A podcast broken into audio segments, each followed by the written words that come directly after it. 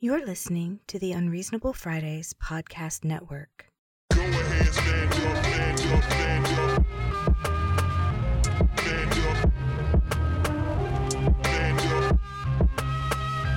Stand up. Good morning, everyone. Welcome to another episode of Ad Space. I'm your host, Aaron Rand Freeman, and with me, the actual host of the program, the mastermind, the most delicious name in podcasting, Bacon. How are you? I am back to ADD space. That's right. Yay! Everybody celebrate! Yay! You're the actual host. Yay! You're the actual host of the show. And I reveal it every week, like I pull the mask off the same hooded figure, and everyone knows it's you every week. It doesn't matter. It's like an ep- it's like the same episode of Scooby Doo every week. It's like the actual host of the pro- Bacon behind it But all. I don't I don't want to be the racist white guy under the mask. Well, that's the reboot. It's the gritty reboot where black people are podcasting and they're trying to figure out who that person is, who the real host is, and they're like capering around and stuff, and everyone's like running around from regular people, and it's weird, like they're all high.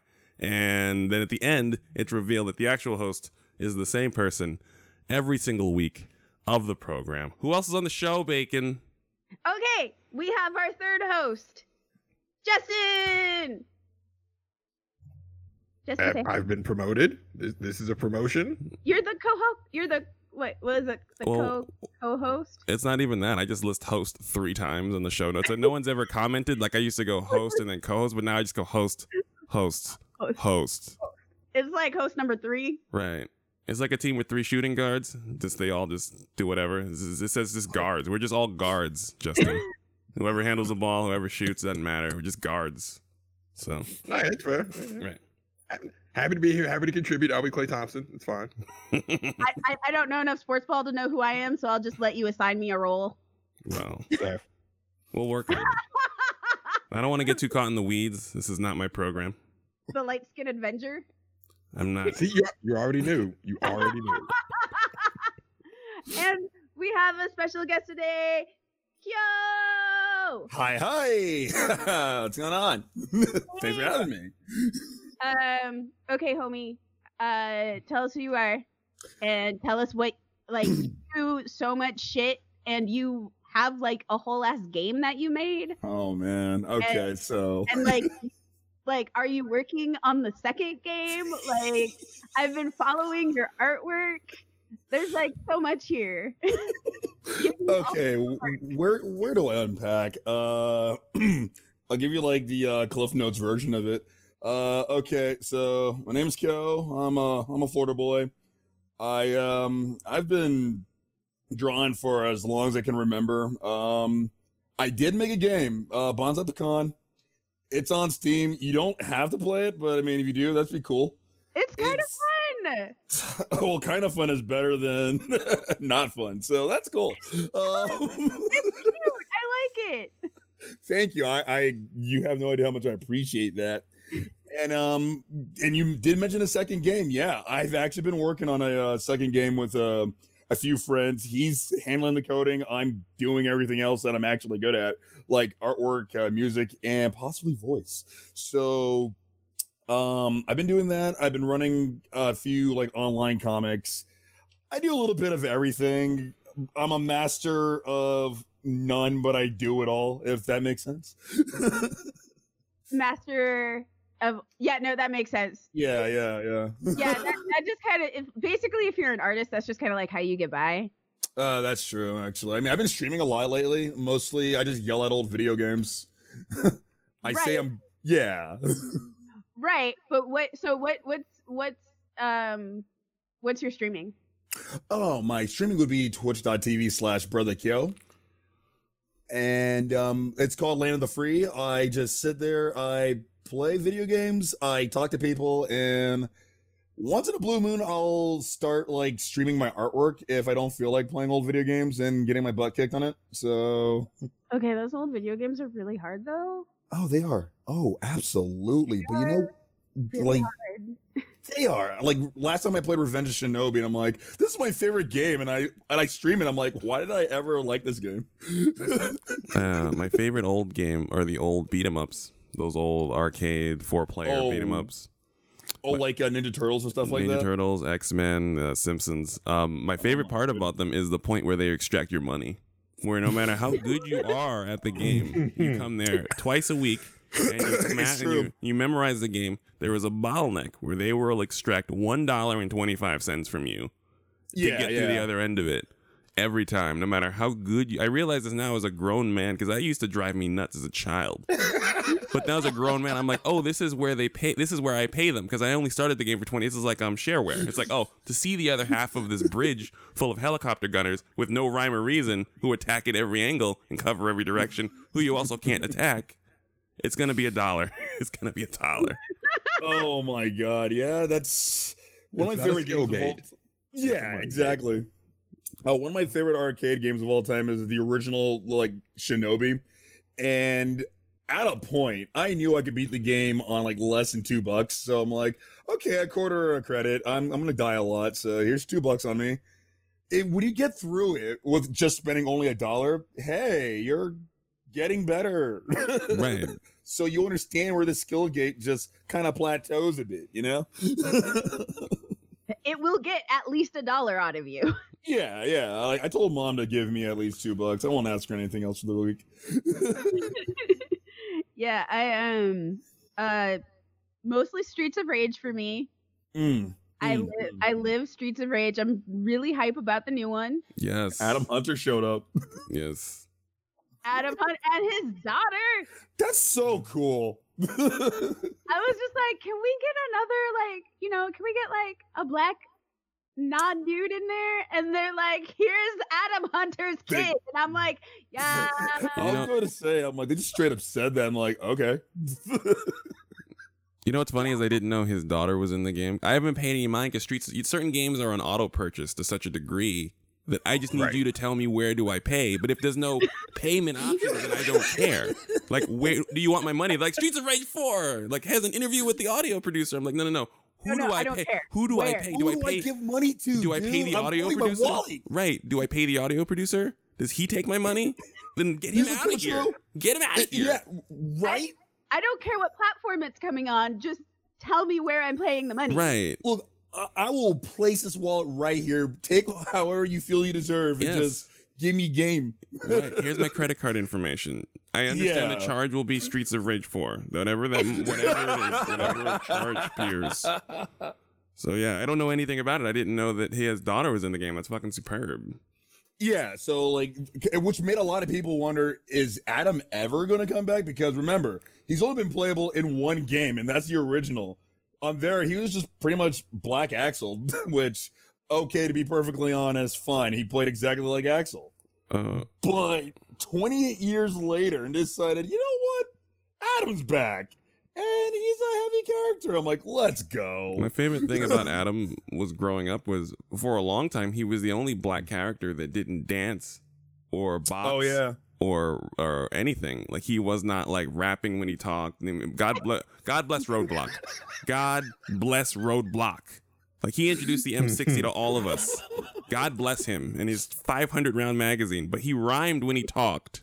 Oh and no. right. Oh, don't be hating on skates either. Uh, listen, I, yeah, I- listen. yeah, I'm just gonna bro's say, cool. listen. I like skates, but you must understand they went from a regular black person with no 1990s blackness to his little brother who has boxing gloves, a backwards hat, a I mean- baggy basketball jersey, and roller skates. Who break dances as his attack. You must understand the disparity is considerable from game to game. I embody 1990s blackness. You leave I me mean- alone. The guy had a flat top and a bit of a fade. I don't know. But he didn't do anything. Like he just beat people up. He didn't dance. That's true. That's he didn't true. rap. He didn't have any gang signs or anything. Like when's the last time he's like growing up? You didn't see black people who did not have black signifiers hanging off of their character. You could tell that they were like you could tell that jumbles of pixels were black because again they were dressed like the Fresh Prince of Bel Air and breakdance to attack people. Justin, do you hear the slander?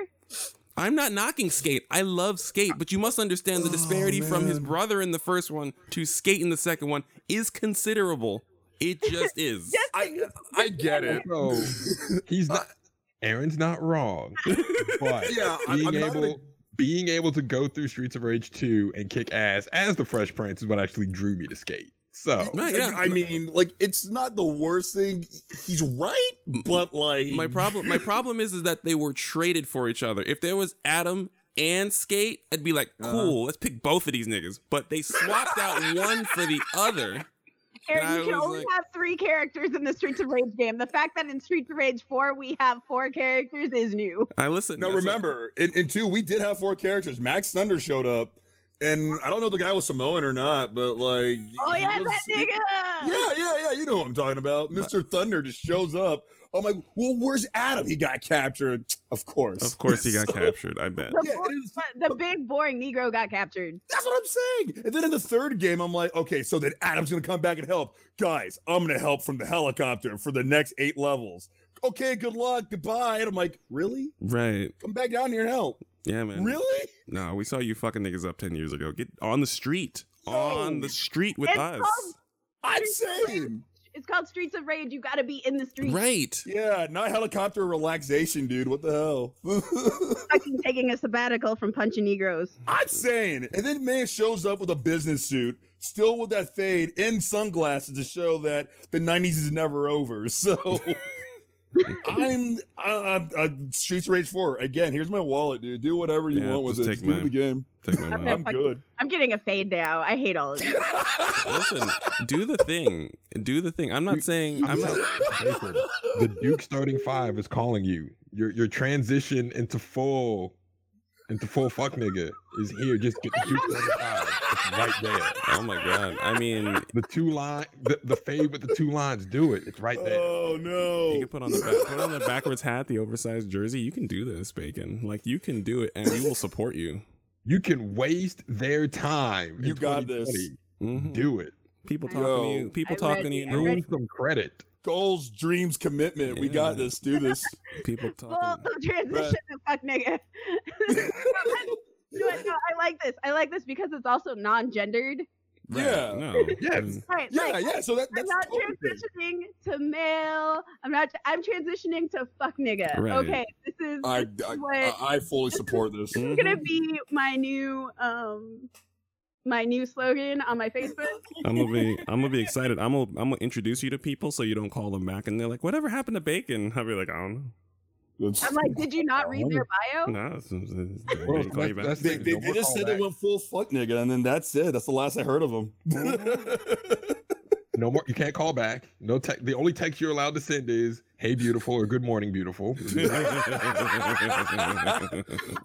Uh, WID, what you doing?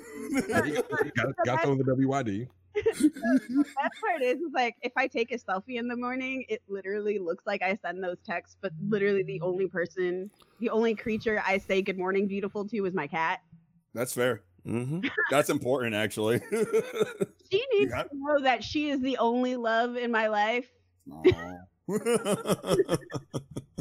That precious fluffy brat.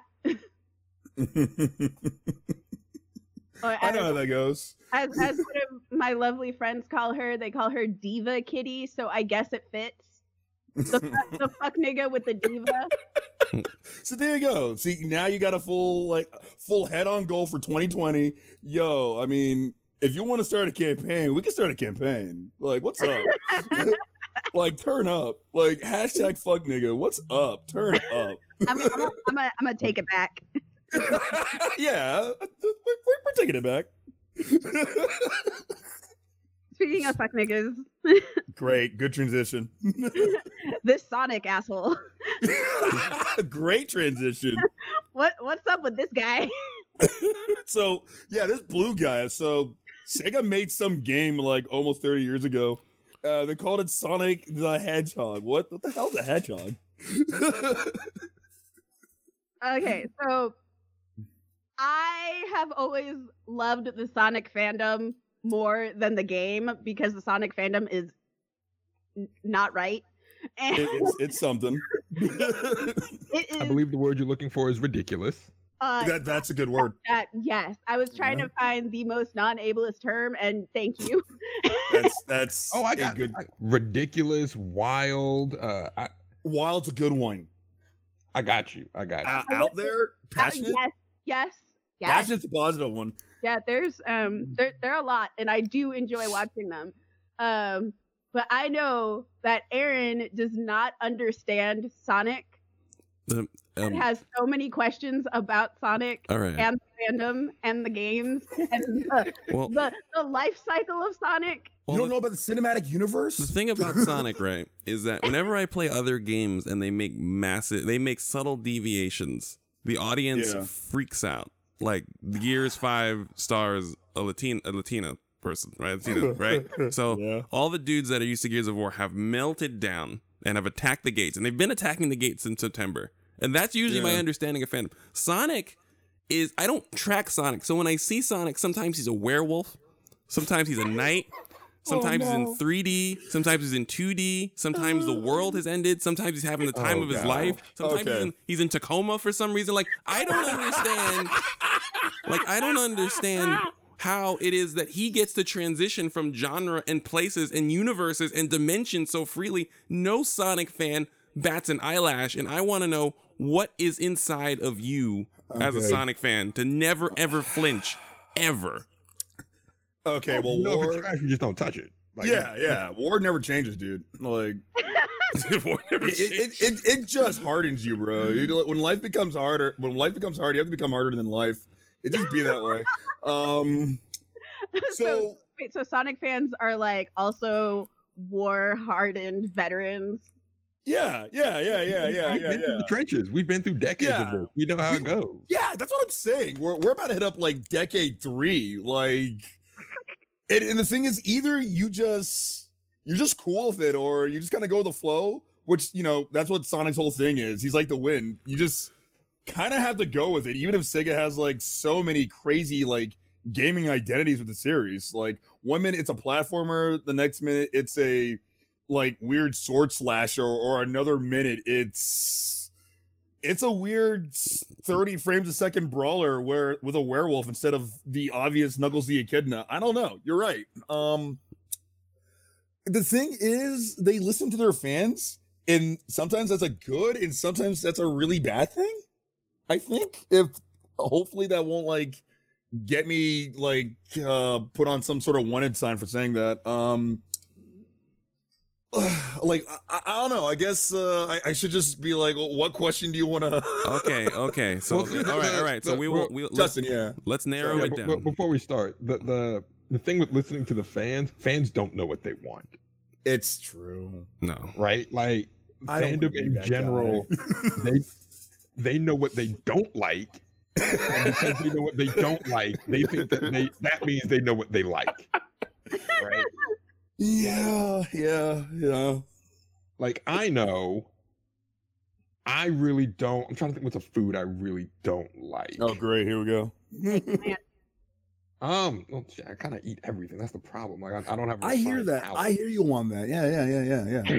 like, like I can't even say chit, like if chitlins are if, if my family makes chitlins, I'm eating chitlins. And shit's good as fuck. I will only eat family made chitlins.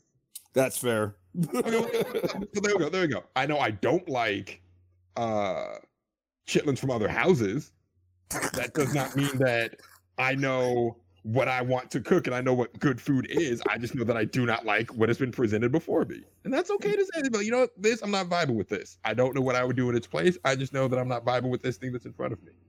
That's fair. Um.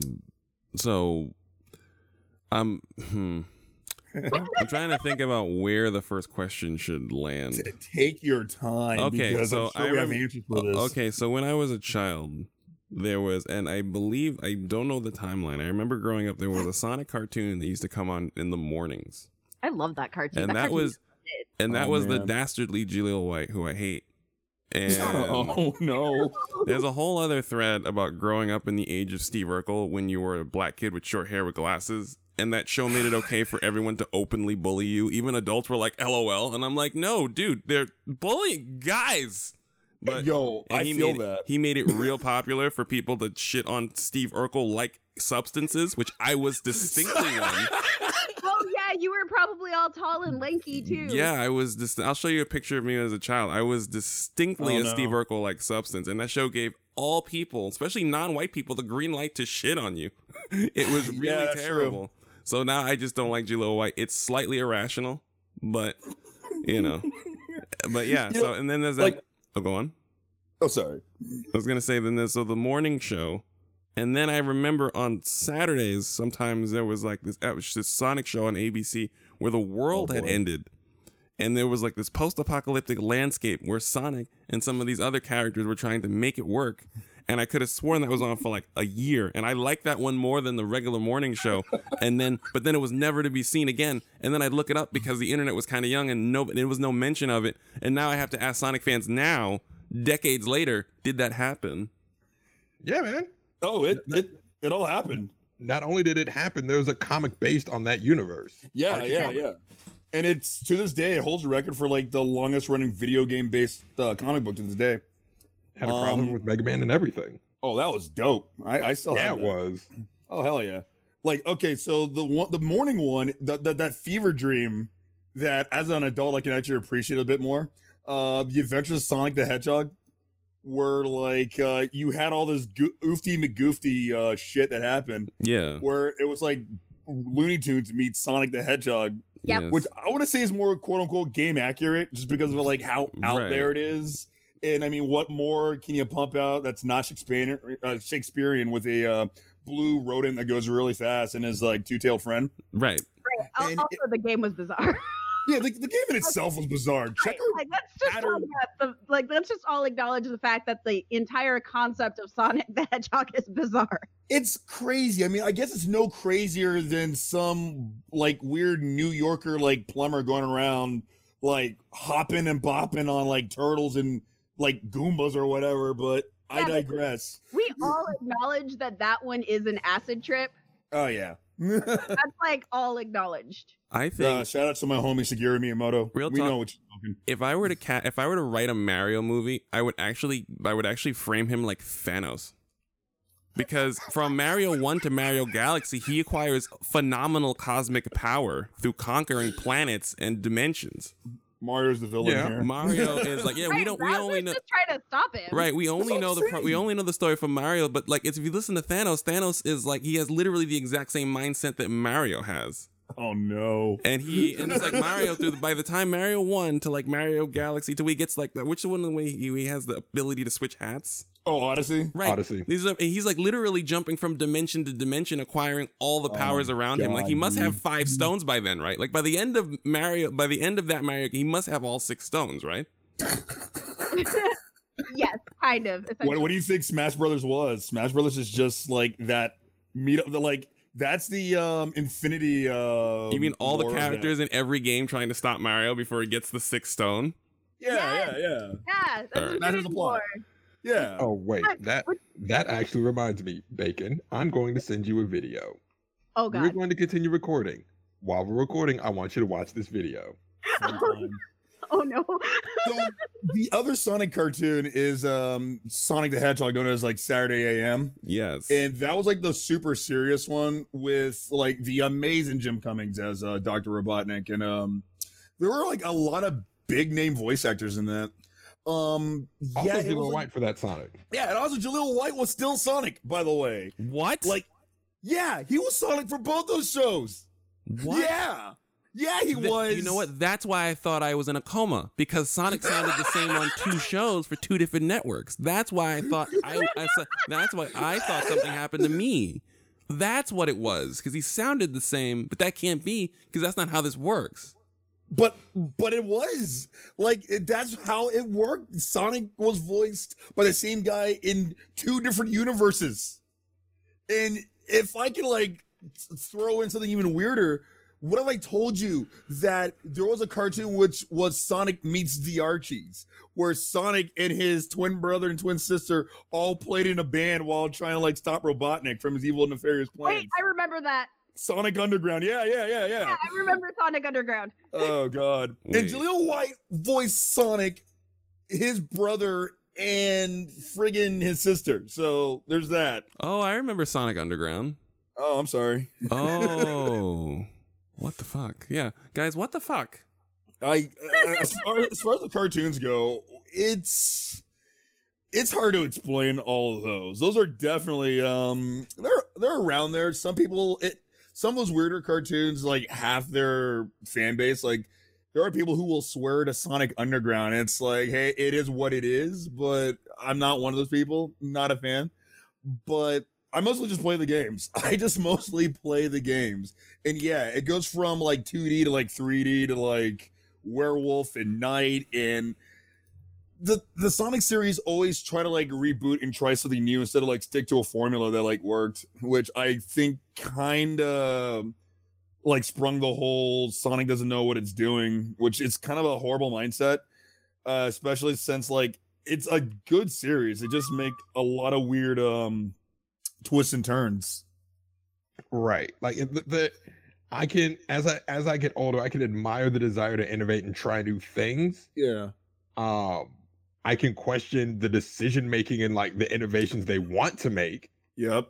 Um because like so I think the last time they ex- they really experimented with the Sonic formula and got it like really right was Sonic Adventure 2.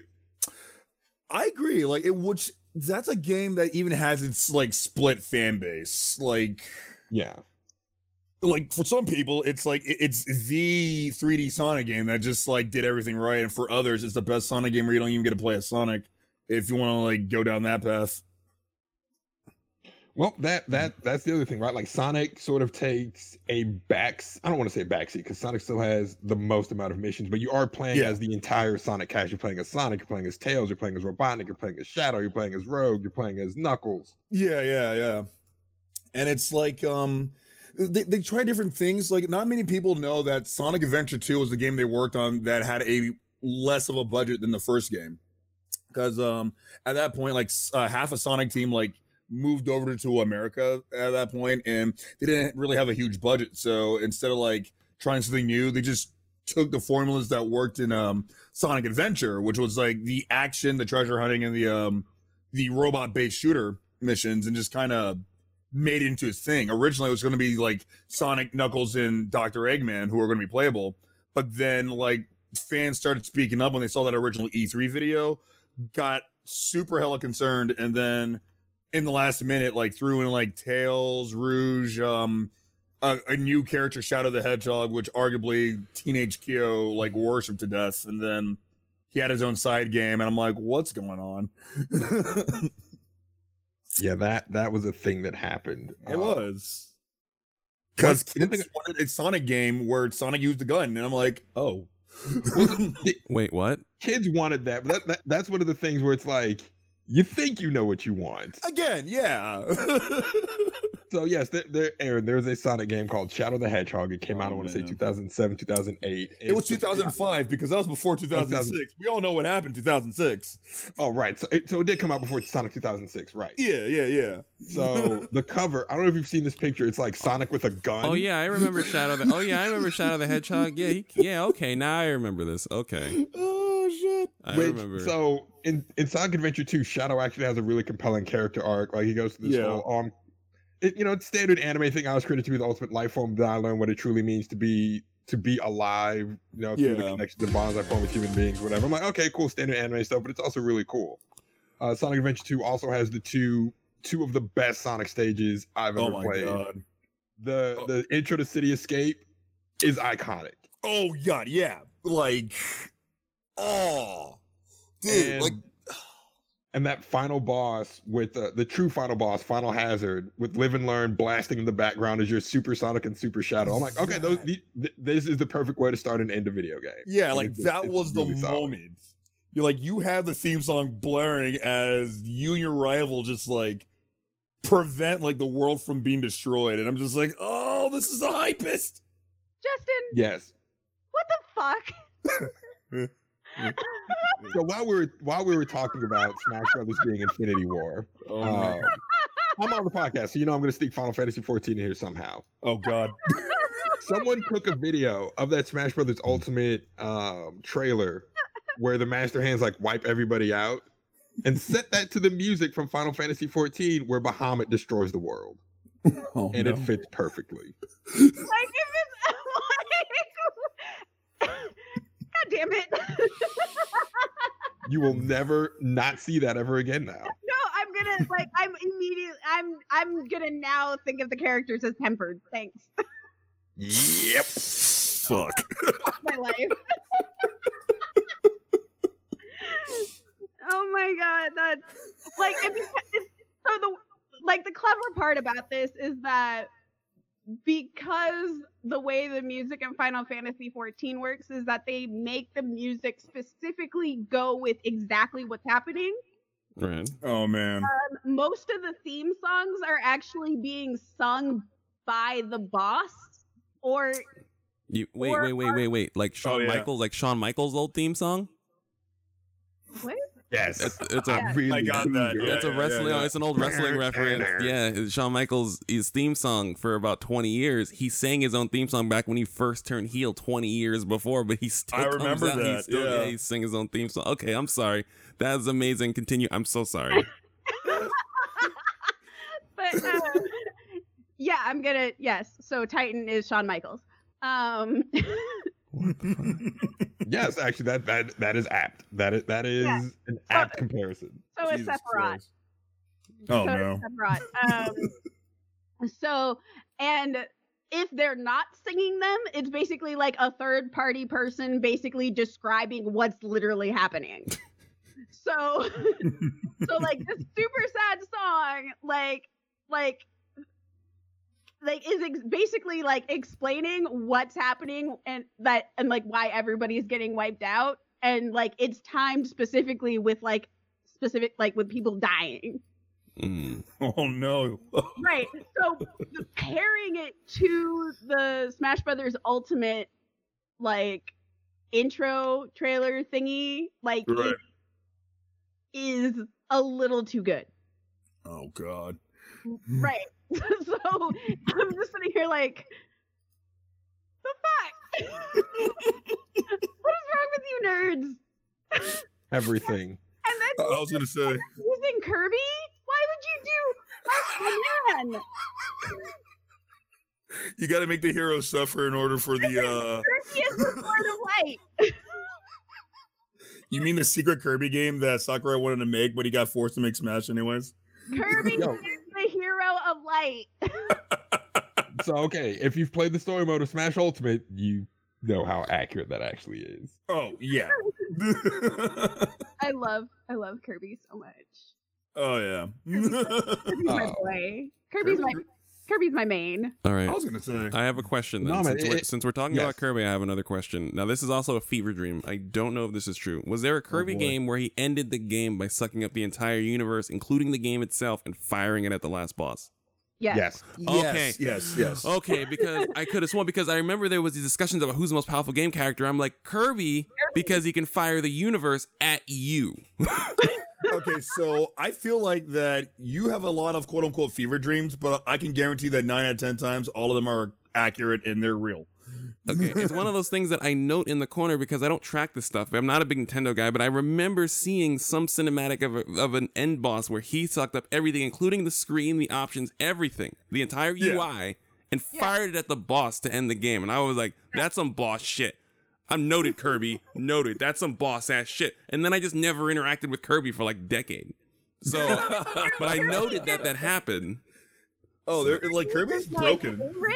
Like Kirby is my favorite, and everybody's like, "Oh, you just like Kirby because he's like cute and pink," and I'm like, "No, he'll kill you." No, no. No, Kir- Yeah. Kirby is he's the chosen Star Warrior. Like he will destroy you. Um like there it was a moment with a uh, few buddies in high school where we're just like so um is kirby actually like the villain of the series because you have this like normal ass king penguin trying to like have a party all day until this pink monster just shows up and like eats everything and then just kind of says ha ha ha now it's my land Right. and now this Right. penguin's like going after him for the rest of his life basically, just like throws it all off with cuteness, being like, "Hi." yeah yeah and i'm like don't fall for that so so to put in sort of perspective Kirby's power, Kirby flings a planet into the sun.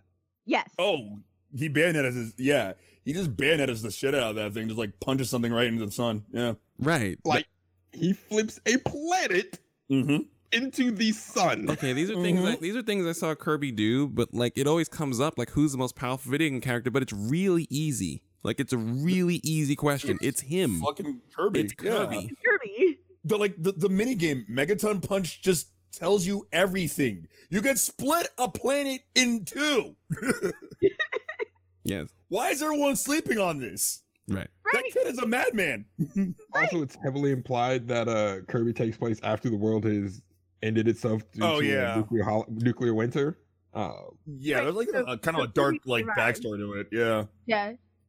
All it's the like the same. has like really dark backstories. Yeah, Splatoon, especially. Oh my god, God. humans are dead in that. Yeah. Yeah. That's why there's inklings. There's no humans. They're all yeah, gone. Yeah, we're we're Well- dinosaurs. well, so hold on, but, but before you get off of Kirby, I have to talk about my my favorite Kirby game, Kirby Robobot. Yes. good game, good game, good game. I didn't realize I was. All right, hold on. I I kind of want to talk about the ending, but the ending is so magical if you've never experienced it. Yeah. I think we're safe. Okay. Okay. I'm gonna talk about the ending, but if you have any interest in the ending, matter of fact, just just Google Kirby Robobot ending. yeah, Just watch the ending. If you're lucky, it'll be set to certain music, and you will thank me for it later. But just like, oh god, it's just so mad. It's ma- It's just magical. It's just magical. it's pretty Um, great. God, no, no. I just I, I don't want to talk about it. I just want you all to experience it for yourselves. I want you to Yeah. experience it for yourselves. like, yeah, oh it- it- man, it's just great. Well, so we're talking about like Sonic going through all these different iterations, Kirby going through all these different iterations, and the fans kind of just yeah, okay, whatever, it's fine.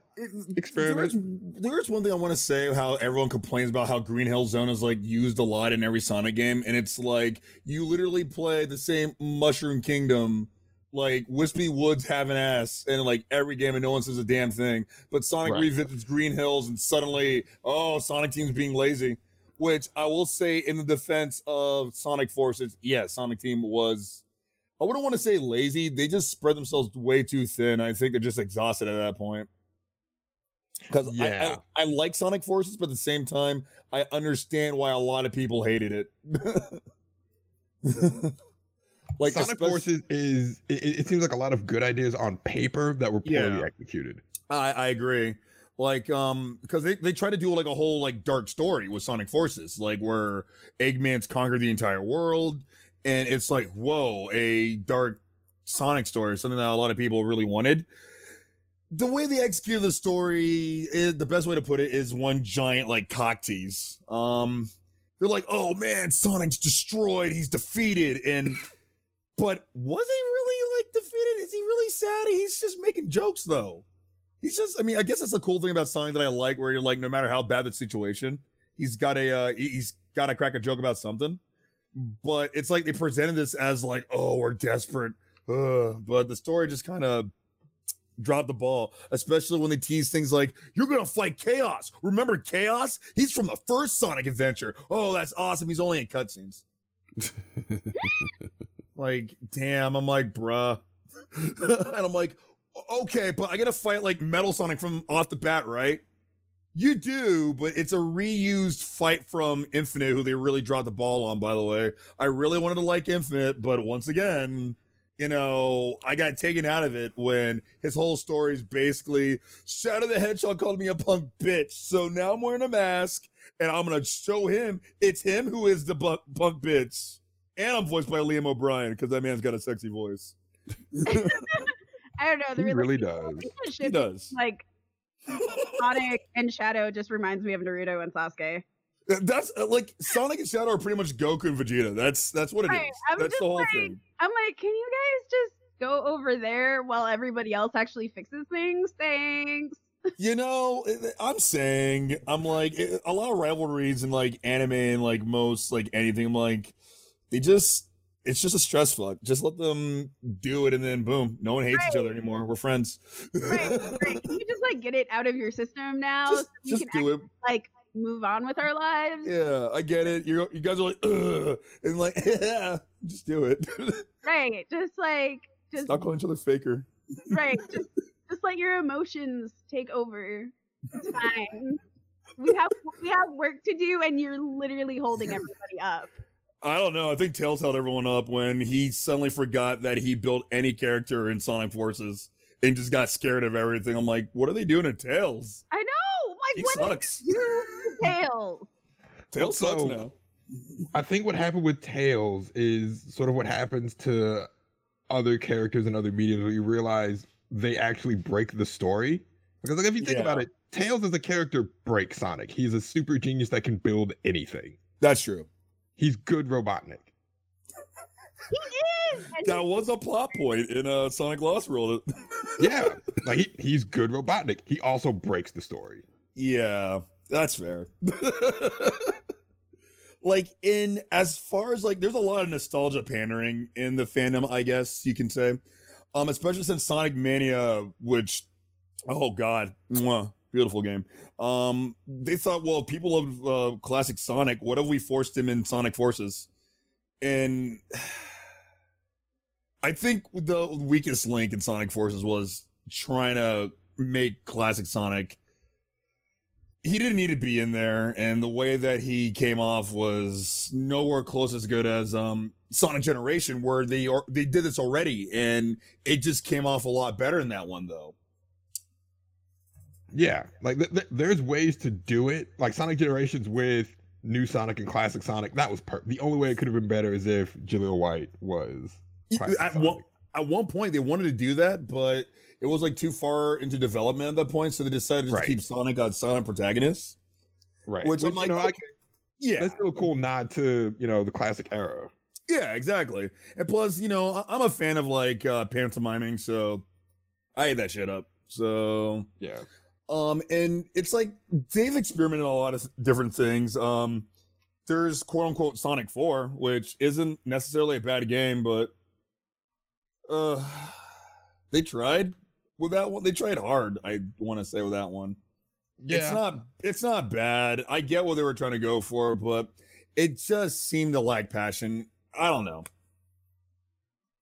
it, it seemed like they just cranked it up like here, here's your 2D Sonic. It was like no, this could have been so much better. Right. Like, it's it- the same Sonic Yeah. 4 could have been Sonic Mania. I- I agree. And it's the same people who did Sonic Advance, which okay, okay, a, a, a bit of a detour. Um when people say there's never been a good Sonic game, In the mid- 2000s, I'm like- yeah, and it's like, have you played the No, the portable games? most like- people haven't played um, a Sonic game since the 90s. And that's the thing that bugs That's me true. is that people like I'm like think about it is I'm I think Sonic is weird, but I still play their games. The games aren't bad; they're Yeah. just weird. But there's nothing. They- they're weird. They're weird, but that's not bad. But some people see weird and they're like, "Oh, these games all suck." It's not true. This is totally IGN. categorically untrue. yes, leading the charge with these four out of ten reviews for games that are just okay. Calm Oh, down. man. Oh god damn. Like and and I speak to um our buddy Haseo about this too. I'm like, yeah, everyone can complain about Sonic 06, which yes, and if you've never somehow went to YouTube in your entire life, everyone and their grandmother has covered Sonic 06 to death. Yes, the game was a huge misstep. Yes, a lot of um dare I say the word cringe. A lot of that happened. There's a lot of huge mistakes. They rushed it. Okay, Sonic 06 sucks. Moving on. It's not the worst Sonic game. I can damn well tell you that. Unless you like Sonic Labyrinth for the Game Gear is a game about Sonic but going slow. that game was pretty awful. It was bad. What if you take the one thing that makes Sonic Sonic, but you take it out? Wow. Ooh, like, reach- like hang on to your hats, reaching speed to three. God damn it. It was, it was very weird. I was just like, "What's happening here?" Because I don't, I don't understand. it's This is a oh lot right now for me. Yeah, you want to talk about a fever dream? That's a game that no one believes exists, but I'm like, you can Google it. It's real. I wouldn't real. recommend playing it, but it's real. And it's very weird. And the only reason I know that it's real is because I had a Game Gear and I really loved Sonic, and so Yeah. like I would just pick up every one of the Sonic games that I could. And then I was just like, what the fuck is this shit? Yeah, you know? And Like, what's happening here? Right? Like those Game Gear games. Now you want to talk about like Identity Crisis? Like Sonic One and Sonic Sonic Two for the Game Gear is a completely different game from Sonic Two for the Genesis. So that was the thing that happened too. So with the Game Yeah. Gear, they would have like they would have like okay, so you can play this game that's available on the Sega Genesis, but you can play it on your Game Gear.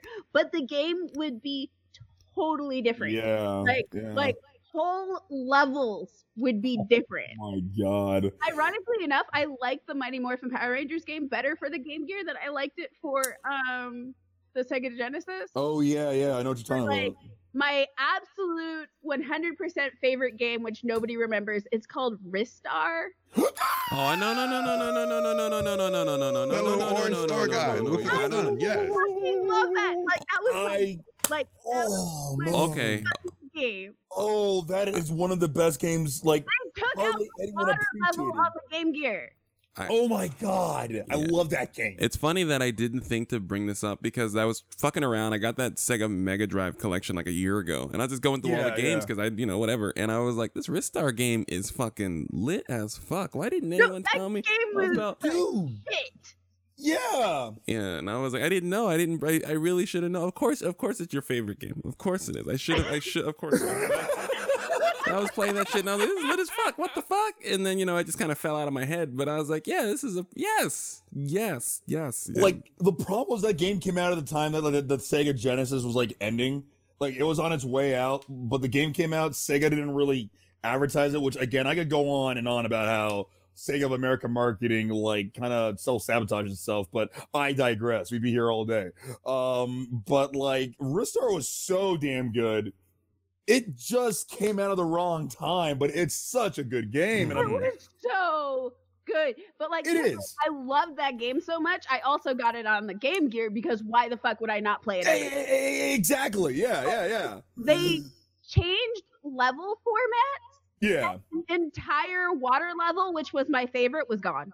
Yeah, they added a pirate stage, and I'm like, yeah, okay, that's Pirate stage was okay. The pirate Yeah, stage yeah, was yeah. bad, but it wasn't the water level where Yeah. you're in that scary underwater What- area that remind me of Ecco the Dolphin. By the way, I have to say, if we're on Sega games right now, Yeah. Um, Ecco the Gol- Dolphin is terrifying.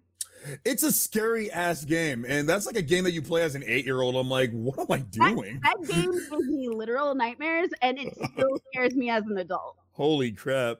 Like, I just wanted to play a dolphin game, and now I'm like, okay, there's aliens and like scary shit mm, underwater. Right. I don't. I'm never swimming again. It's the it, it was the marketing campaign. They marketed Ecco the Dolphin as playing as a carefree dolphin. I was like, no, the the reality is collapsing around this dolphin, and you really should have been clear about that. I'm nine. You really should have been clear about that. like I'm sitting here like I'm gonna rescue my dolphin friends, and Right. this is great. And that's a fucking alien. Right. There's Right. a big mouth in that alien. It's gonna gobble me up. I don't want to. I shut the game off. I'm like, I don't want to play this. I, Back I, to Sonic 2. I, I made my I made a point to play through all of them, especially because like in one of the Ecco games, like he's literally fighting dinosaurs. Yeah, Yeah, yeah, yeah. yeah, I think that was Ecco in Time, where like all of a Oh, sudden, time like, to time. Yeah. Time- Ecco's just like I'm chilling with my homies. I just rescued my dolphin friends from like evil robots, and now we're evil alien Yeah. robots. Now we're just chilling and we're good. And then all of a sudden, this giant like tornado whirlwind happens and sucks up everything. Yeah. Again, like And that's then scary shit. and then I'm like, what? Yeah. Where am I? And then I find that I'm surrounded by dinosaurs, and there's all these giant dinosaurs. Uh, Like Ecco was all over the place. And again, I'm like, you guys marketed this to where kids can play this, but I'm like, I don't have a full grasp or an understanding on like, you know, feeling super alone as a dolphin trying to find their family while like dinosaurs and aliens kind of fucked my entire home up. Right. And then of course with the music, and then it was like one of the oh my god. games that had cinematics. Yeah. Like like people it's so funny because people think of like like they don't think that they think of cinematics, but they think of like the Dreamcast era and the PS1 Yeah. era, but it really started on fucking started with fucking Ecco the Dolphin. Yeah, exactly. and where they're like, here's here's this image of this dolphin just like searching for their family and they're sad.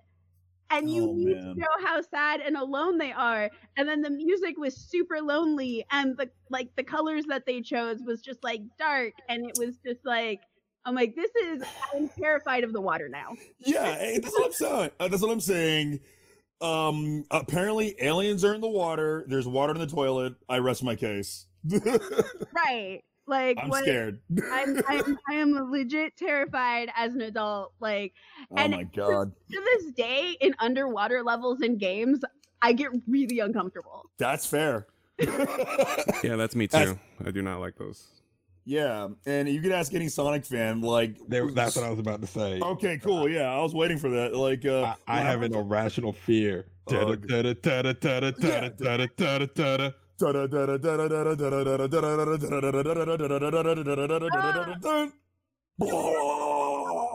Seriously, can we have like a talk about how these old games just like fucked us up as adults? Yeah, you know, now that I think about it, I think like nine point like five percent, like ninety nine point five percent of my like anxiety comes from old water levels. I'm now realizing that. I'm not gonna. And the thing about it is, we have to come to grips with the fact that old water levels were universally shitty.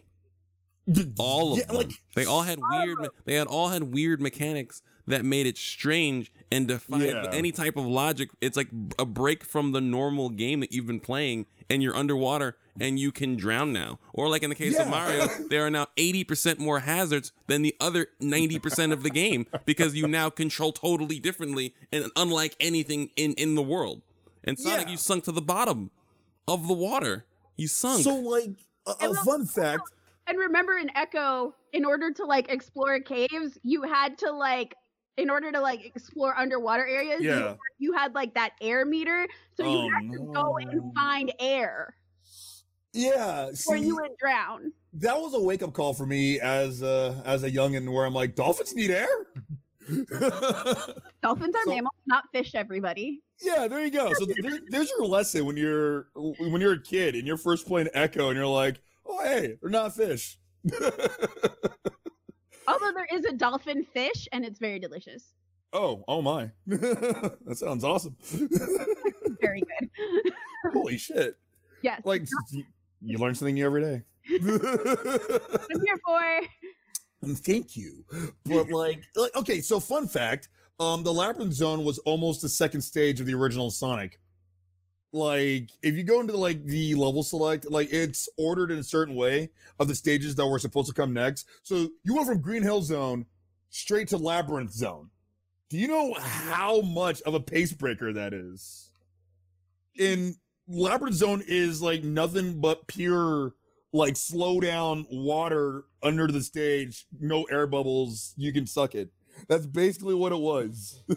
Oh right. Yeah, it's just like let's make Sonic unable to use speed yeah, and it's like For- this was reasons. this was the second stage. Are you guys nuts?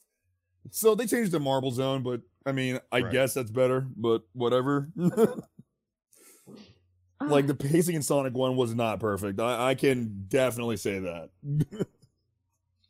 Yeah, but it was also like Sonic 1, so That's true. Growing pains and all that. this is the OG, it was the original.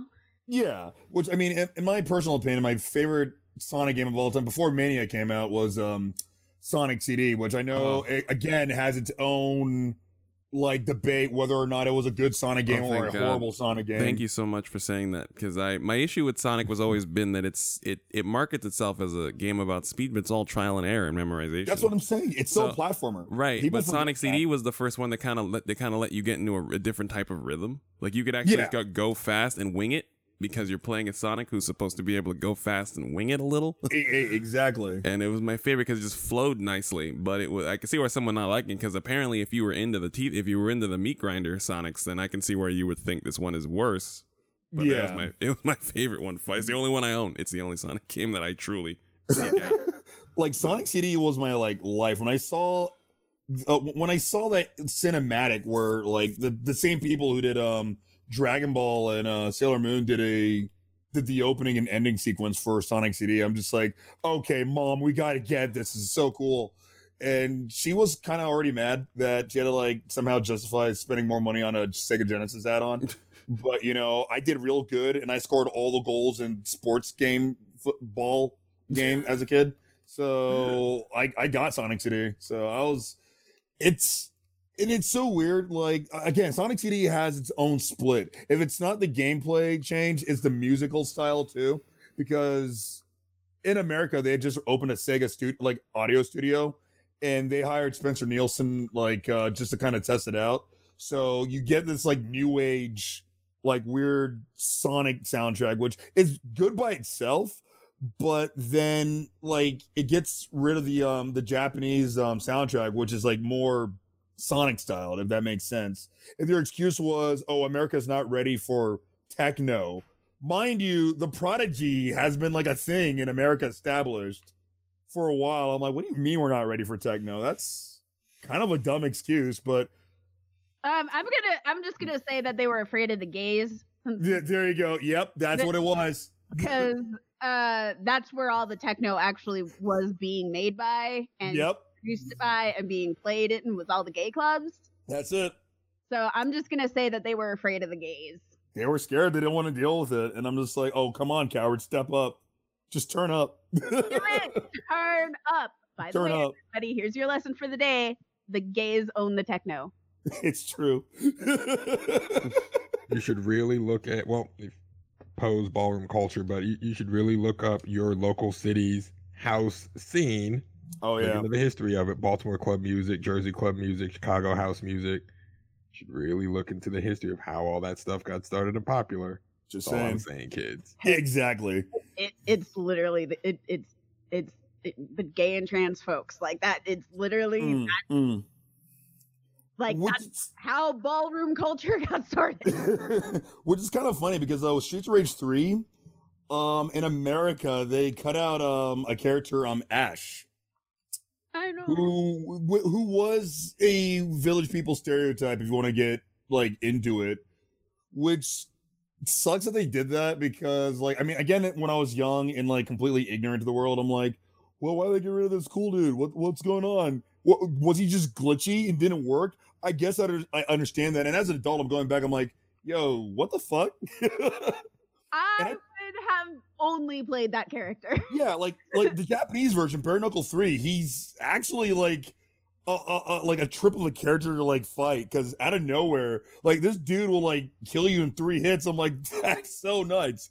And he had um Blaze Fielding's like um sound clips too, so it's it was kind of entertaining. Um, although Streets of Rage remake actually made him like a full on like playable character and everything that you can unlock. Which again, if you haven't heard, like Streets of Rage remake is a love letter of a fan game to the entire series, and if you haven't played it, I'd suggest to like find a torrent and like play that. It's the closest thing we're gonna get to a fourth Streets of Rage until Streets of Rage Four comes out. So All right, that's what we're doing. We're getting it. We're gonna get it and we're gonna play it.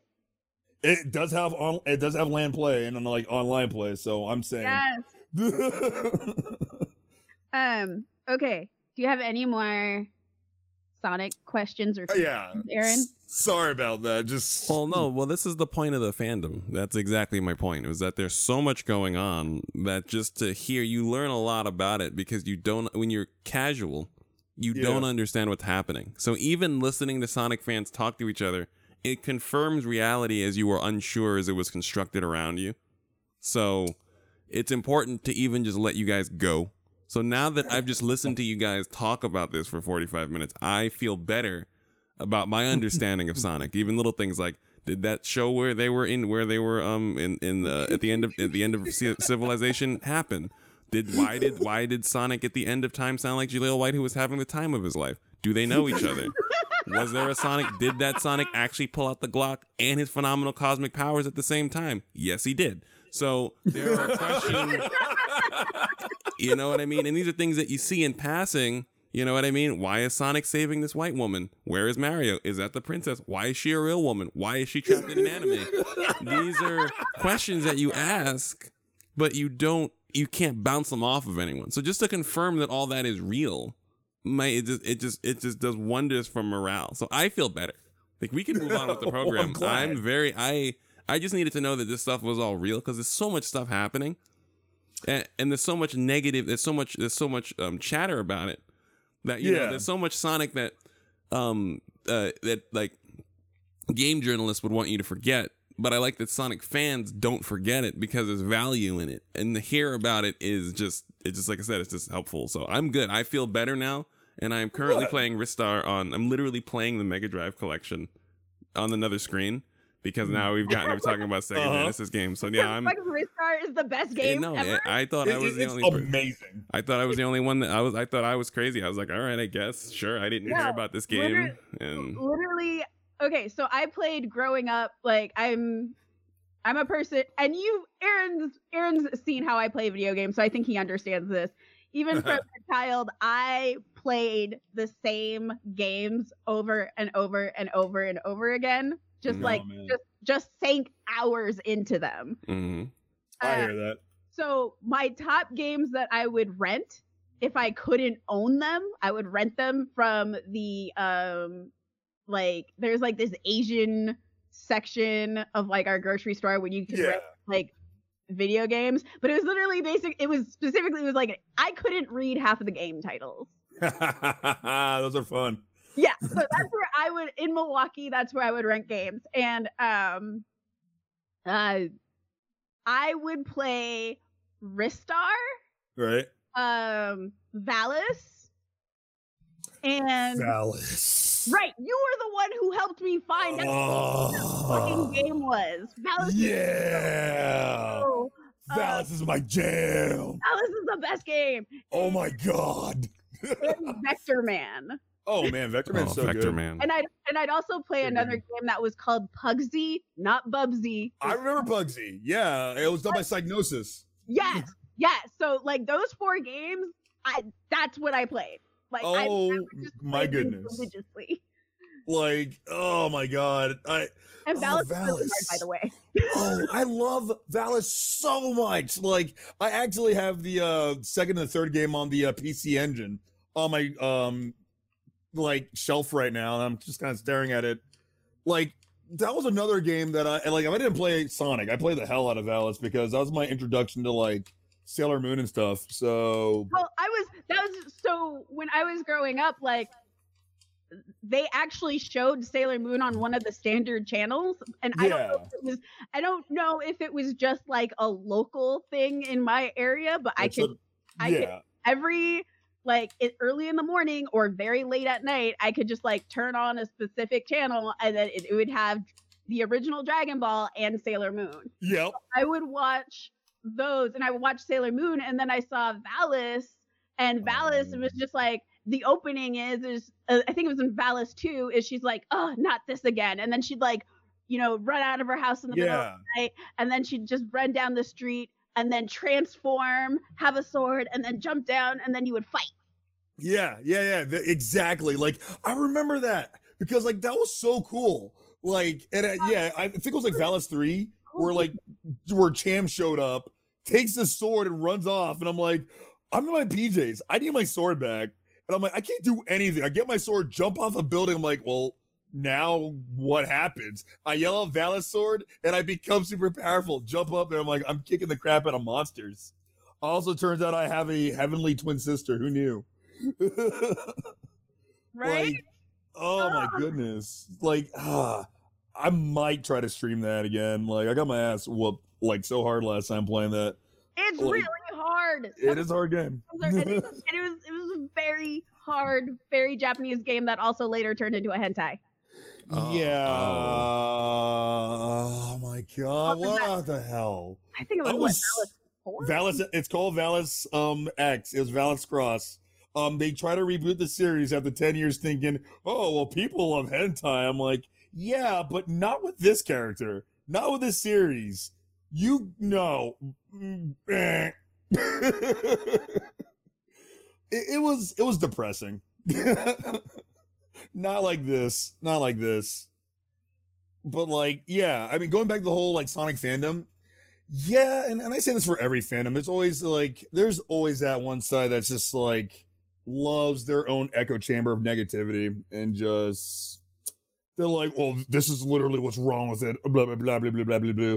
And it's like people seem to forget that most of it became the way it is because of uh because of us, funny enough, because Sega's just reacting to what we like, what we dislike.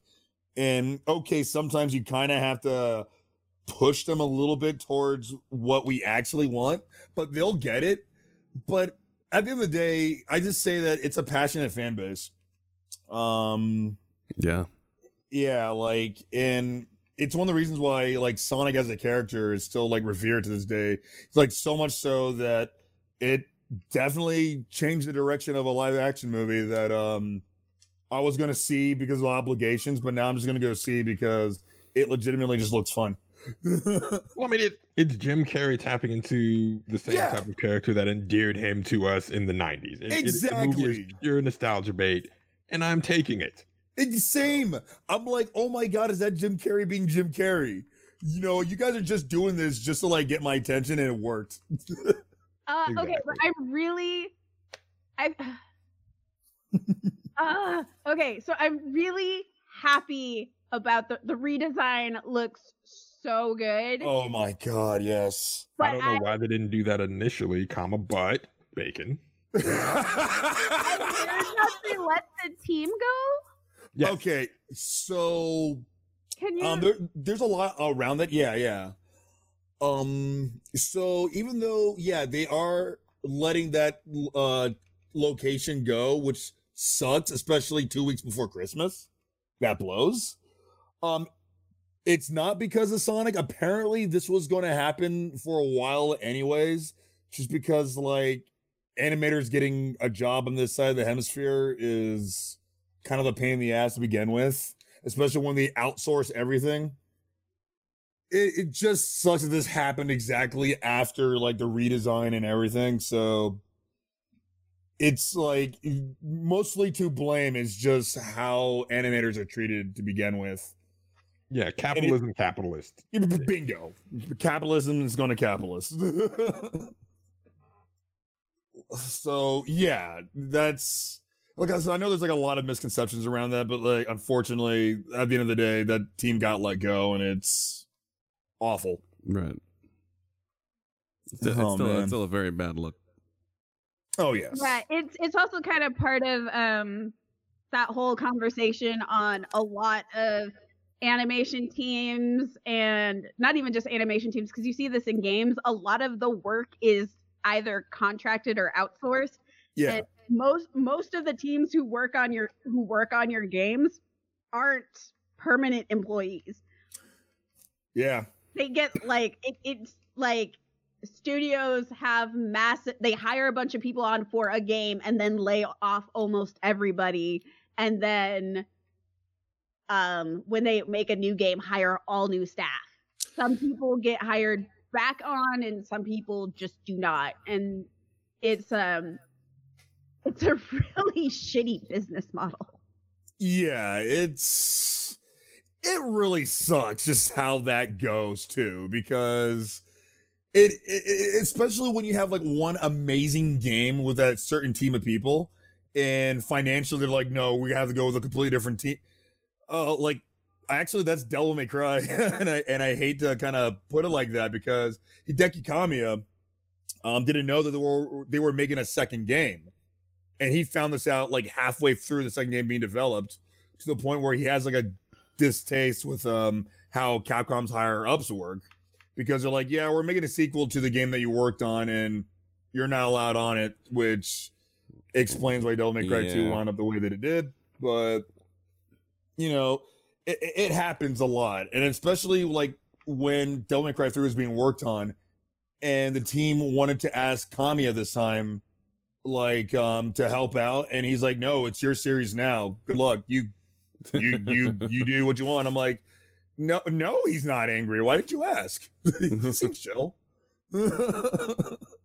so yeah it really sucks where like you get something really good but then they like hire like a new like set of people and it's like i don't know. It, it can go either way and that's either a good or a bad thing to be perfectly honest. It's it's a risk taker right there. It's true. Okay. Now we're on to the other awesome part. Pokemon! Yeah. Okay. Gotta catch them all. What version? or, or a few. what? Okay. oh, or yeah, or just a type. Or just a type, that's all. Um. So, what version does everybody have?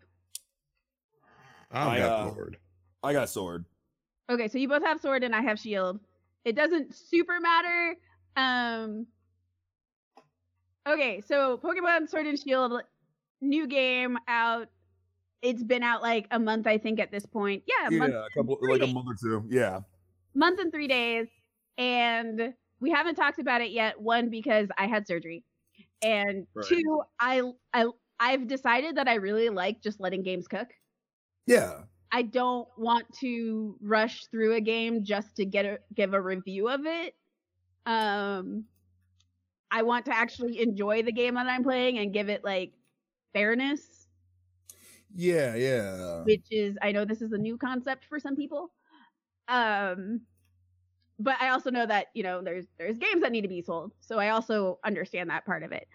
Um the game is really fun.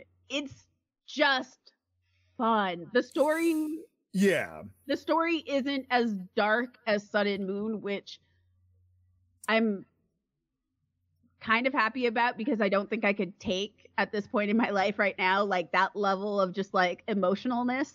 Yeah, I was gonna say I couldn't do that twice in a row. Right. I, I couldn't do that twice in a row. Sun and Moon was very like it was the story in Sun and Moon was very good. But it was also yeah. like like they're we're- they're straight up like here's how you deal with an abusive parent. Yeah, I'm just like, oh, okay. Well, Right. Heart Gold and Soul Silver also tackle that with the character Silver, right? Like so in Gold and Yeah. Silver, you sort of get yeah. inklings of Silver being abused by Giovanni, but Heart Gold Soul Silver sort of gives him an actual conclusion to that storyline where he's like, no, you're kind of an asshole. Yeah. Yeah.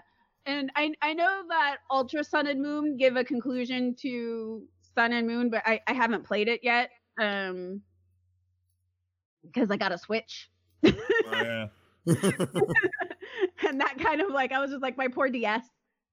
Um, I was like, no, I'll totally play my DS after I get a Switch now. oh yeah.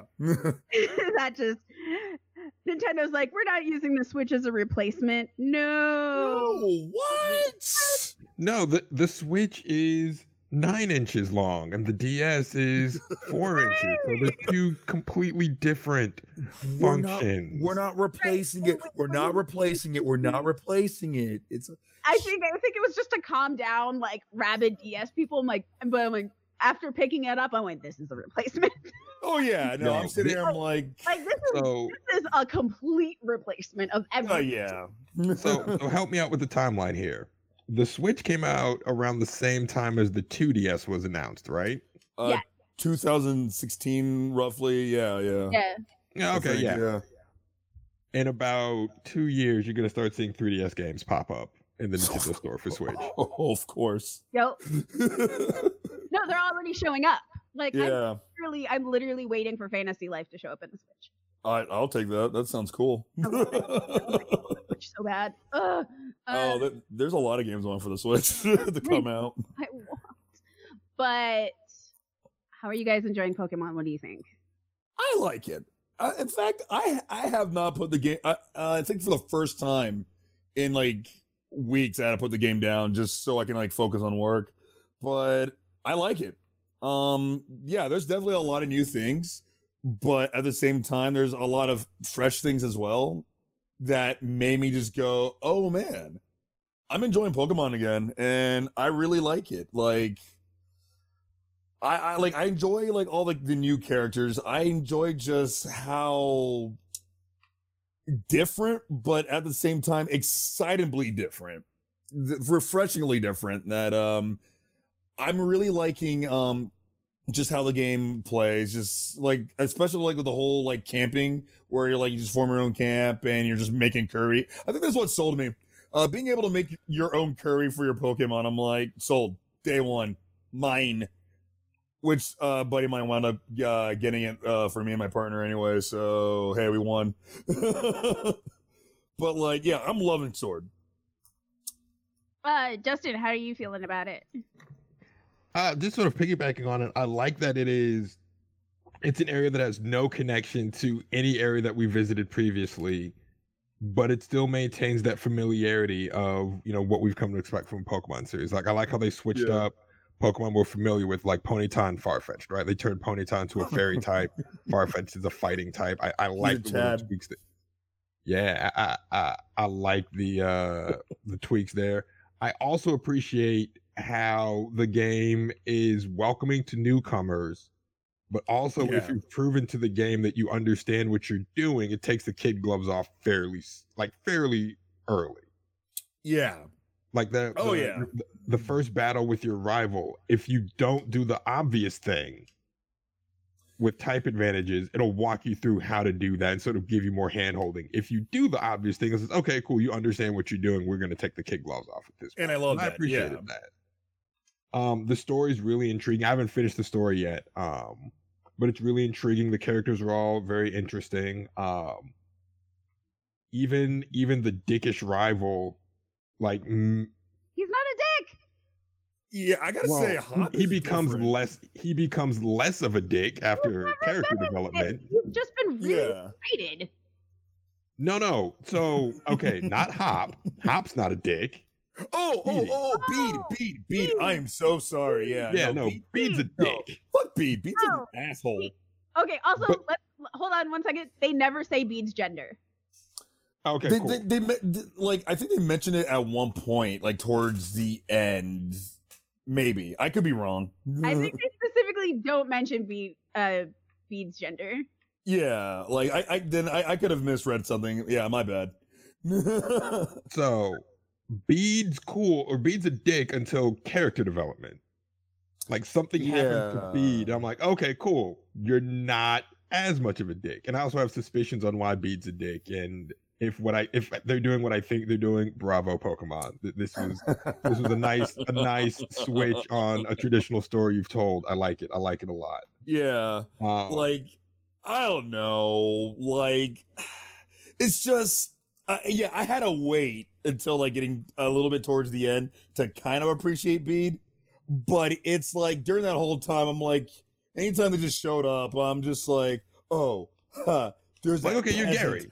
yeah yeah you know i'm sponsored you know i'm better than you you know fuck you let's fight i'm like i don't want to do this i don't Like, I've already done this before, and I just yo listen I like the fact that I'm actually best friends with one of my rivals. Can like yeah just do that? But I also like the fact that each one, I like the fact that you have multiple rivals.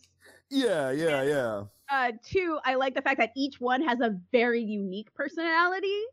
Yes. I can appreciate that. Yeah, like every character is larger than life in there, and it makes you care more about like every single character And in the entire game.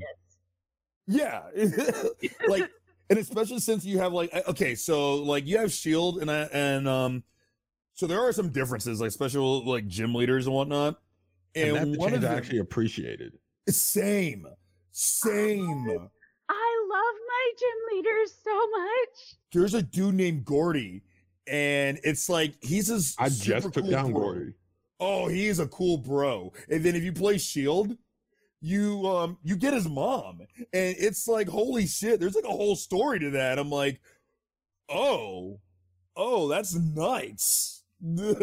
and it makes you appreciate like the overall world, the overall release of both Sword and Shield and just like how these characters have like like deeper stories than you even like realize.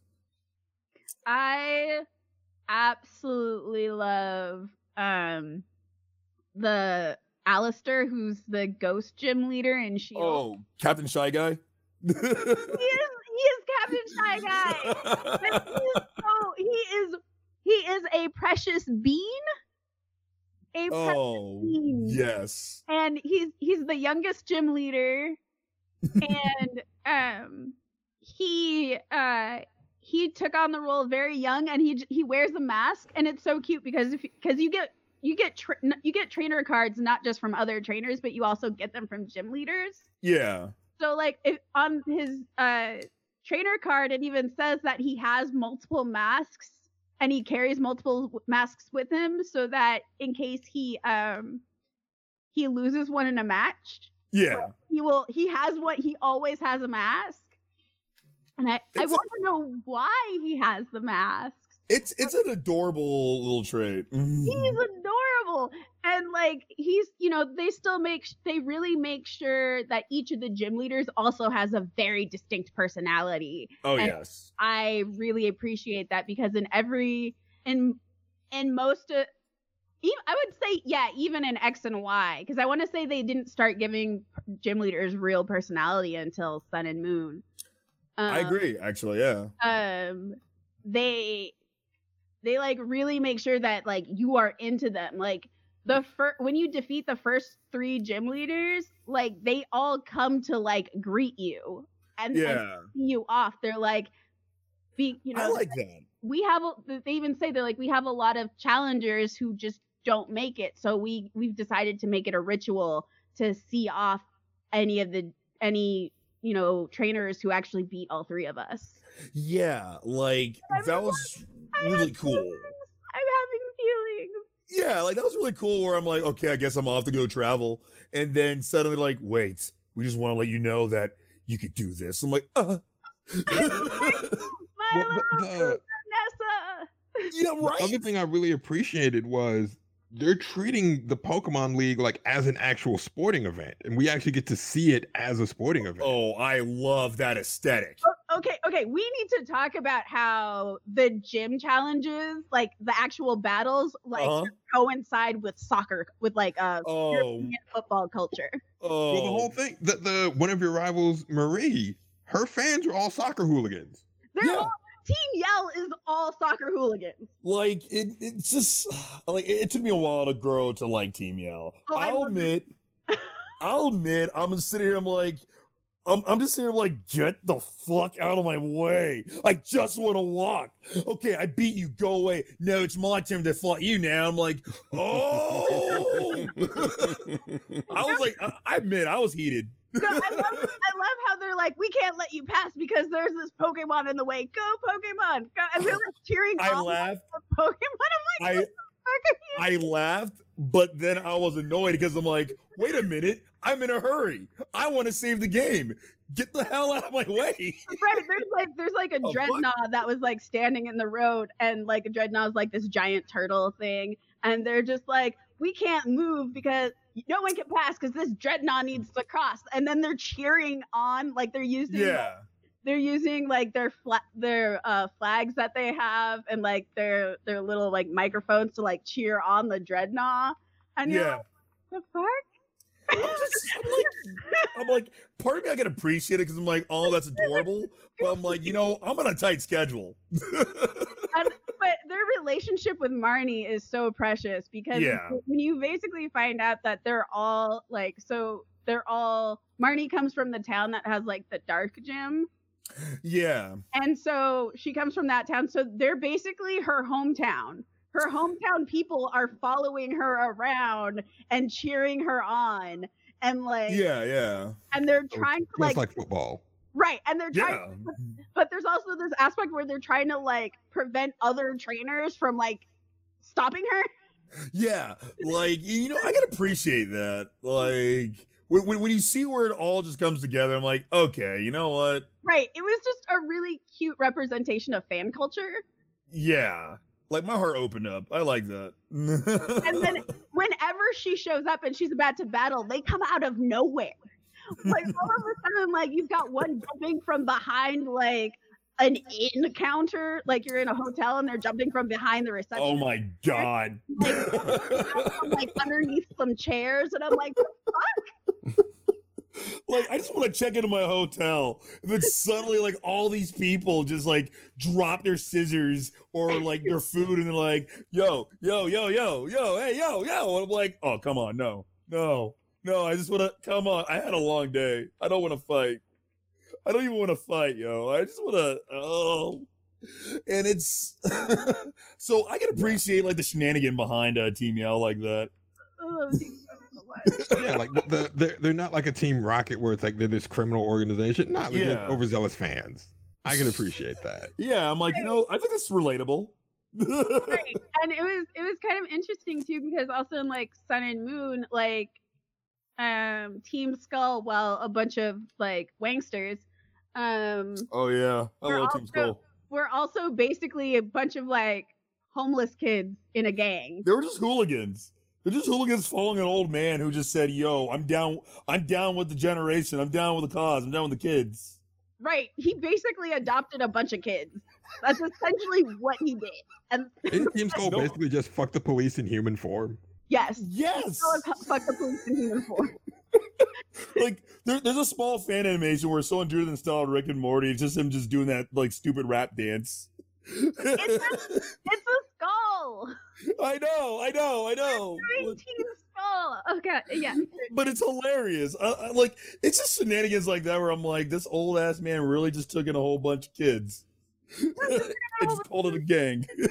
No, I love it. I love it. And they're they're a family. They're a legit family. I'm just like y'all are wild. I, I, I no, no, no. I, I, I agree with you. I agree with you. Like, it's just, I, I had to put it in a way where I'm like, it sounds ridiculous, but I could get behind that. It's bombastic, but I love it. Yeah. I, so I like how I like how there's a lot of stuff in um, Sword and Shield. I've seen some people complain about it, but to be honest, I've been playing Pokemon for like twenty over twenty years now. So, yeah. like I I actually like these changes. They're just like, okay, we're not gonna give you one single Eevee. You can catch all the Eevees. Like, I'm, like, cool I'm like, thank you. thanks. Thank you. no, no, really, thank you, because I'm really tired of this. I'm tired of playing Yeah. a reading game with EVs. yeah, exactly. Like this is really annoying now. like it's and I know there's like a lot of different changes where I'm like, okay, I can see how someone doesn't like that. But at the same time, if something else just works out so well, do I really have time to complain about it? Because they made the escape rope a permanent item, and I'm just yeah. like, thank you. Oh, thank goodness. Yeah. I'm like, there are times where I'm like, I need to get out of this. Like horribly. I need to get out of this. Right. Can I- And and, Yeah. Well, be- and they also, huh? well, because at some point Pokemon made the decision to focus to that their challenge wouldn't be in navigating the world; it would be in the monsters themselves. Yeah. So they wanted to make it as easy as it easy. As, they wanted to make it as easy as it as it could be to navigate the world to catch the monsters, and then the challenge would be the battles themselves. Like the the Right. difficulty in Sword and Shield, like X and Y, you can literally beat X and Y with one Pokemon using one move. Like if you got the the special edition toy Torchic with Blaze Kick, you can beat the whole game using Blaze hear Kick. that. I did hear about that from a buddy Yeah. of mine. Well, because the way Blaze Kick works and how it boosts your stats every time you use it, like okay, cool. If I go first, I win. Uh, Yeah. Sword and Shield, after the first gym battle, Nessa's a wake up call. It's like, okay, cool. If you've been sleepwalking up to Nessa, she will wreck you. It's like, yo, uh, this, this, this, this isn't. We, we're taking this back to Red and Blue, where Misty, like Misty, was the wake up call for a lot of people in Red and Blue. Nah, Right. Nessa is Misty. Me, Nessa is Misty's legacy. She will ra- like type advantage. You think that's gonna save you? Cool. Here's a Drednaw that knows ice attacks. What's up? yeah, exactly. Okay, so like the funny thing is, I want to mention this with the first three gym leaders is I beat the last Pokemon with the Pokemon that the gym leader had used at the end. Oh, that's just that's just rubbing salt in the wound. Well, no, like I I think that was intentional because yeah. it was really interesting. So like I beat Drednaw with Eldegoss, and I Right. beat uh Centiskorch with Drednaw. and then Justice. I, I was just like, yes. And then the funny thing is, is I just wanted to use. I don't. I don't know. I like. I. I wasn't consciously thinking about it. It's just what happened. and Drednaw is one of my favorite Pokemon. I love that fucker. That's fair. Uh, I think my favorite right now is literally Viking Meowth. Yes. I fucking love it. Perrserker! Perrserker is great. Like I love it. You mean to tell me that this Meowth just straight up just adjusted to where he was? First of all, he wasn't from that region, which makes which means that he was just stat and like that. That cat was stashed in a land that they did not know about. So what happens is, hey, when life becomes hard, he must become harder than life. So it just became this steel wool cat with a psychotic face. Um, story wise, even Persian, like hates this. Like all the main Meowth family just do not like this type of Meowth branch. So great. It's the forbidden family. I, I I love everything about it. I love all the Galarian ones. Um, also like in the in the tradition of um, bug types are increasingly getting more badass. oh Um, yeah. I swear to God, I'm gonna have a bug team this this go around, and I'm terrified of bugs. Oh. Right, like I'm I'm telling you, it was like Joltik was giving me like actual oh like, yeah. bug anxiety because okay, so most Pokemon, Yeah. most bug Pokemon, they're like, here's this cartoon like cutesy version of this bug, Yeah. so you can kind of move past. No, not Joltik. Oh no. Yeah. That no. fucker looks like a tick. Like you It, can't it, it hops. you and it hops. It hops. It hops. You cannot pretend it's not a tick. That fucker is a tick. In its description, it literally says that like it hangs out on um uh uh Yelp uh Yepper. yeah. Like, yeah. It hangs out of Yamper. Yeah. on Yamper it literally hangs out on Yamper and Yamper hates it. And I'm just like, it's a fucking tick. Yeah. It's It's it's scary. And it's an electric type. So I'm like, fuck it. And it's actually a really good Pokemon. And I'm like, Yeah. I'm just trying to get it to evolve. And because I'm trying not to cheat, like I'm not looking up to see what things evolve into. And so Yeah. then it evolves, and I'm like, fuck, it's a, it's a tarantula. I remember. I'm like, Like, this is so adorable. What the fuck is going on here? Literally can't mistake, like, you can't pretend it's anything but a tarantula. It's even fuzzy on the front. No. It looks like a yellow tarantula. A bright yellow No, tarantula. And I'm going like, fuck my life. I actually like this Pokemon too. Like the Mm-hmm. Pokemon itself is dope, but I'm like, God, like this is like giving me all the heebie-jeebies. Are you sure you want to go bugs this whole go around? Okay, but the funny, the awesome part is that Centiskorch is a badass. Okay, yeah. Yeah. Yeah. Well, I Yes. usually don't go bugs, but like there's there's um they went like the whole fairy route where they're like, okay, so this is bug ice, this is bug fire, yeah. this is bug fairy, and cutie fly, while tiny, is a badass. I love Cutiefly. Like I really love Cutiefly. And Ribombee is um also a badass. Yeah. It's Like- just it's just taking out niggas with that stylish ass scarf. like, can we just say how like all the like the designs are all badass for like every Pokemon for the most part, especially since like I started um oh okay, so I have to ask um starters. Uh, I want to say there are no wrong answers. there are no be- wrong answers. Okay, cool. I, I had a took- s- yeah. I go took- on. I took Sobble because I had to. Oh, you mean a Gex becomes Gex? I you leave me and my Sobble alone. I mean, His he's, he's so cute. He's just I'm just like, but he's crying. yeah.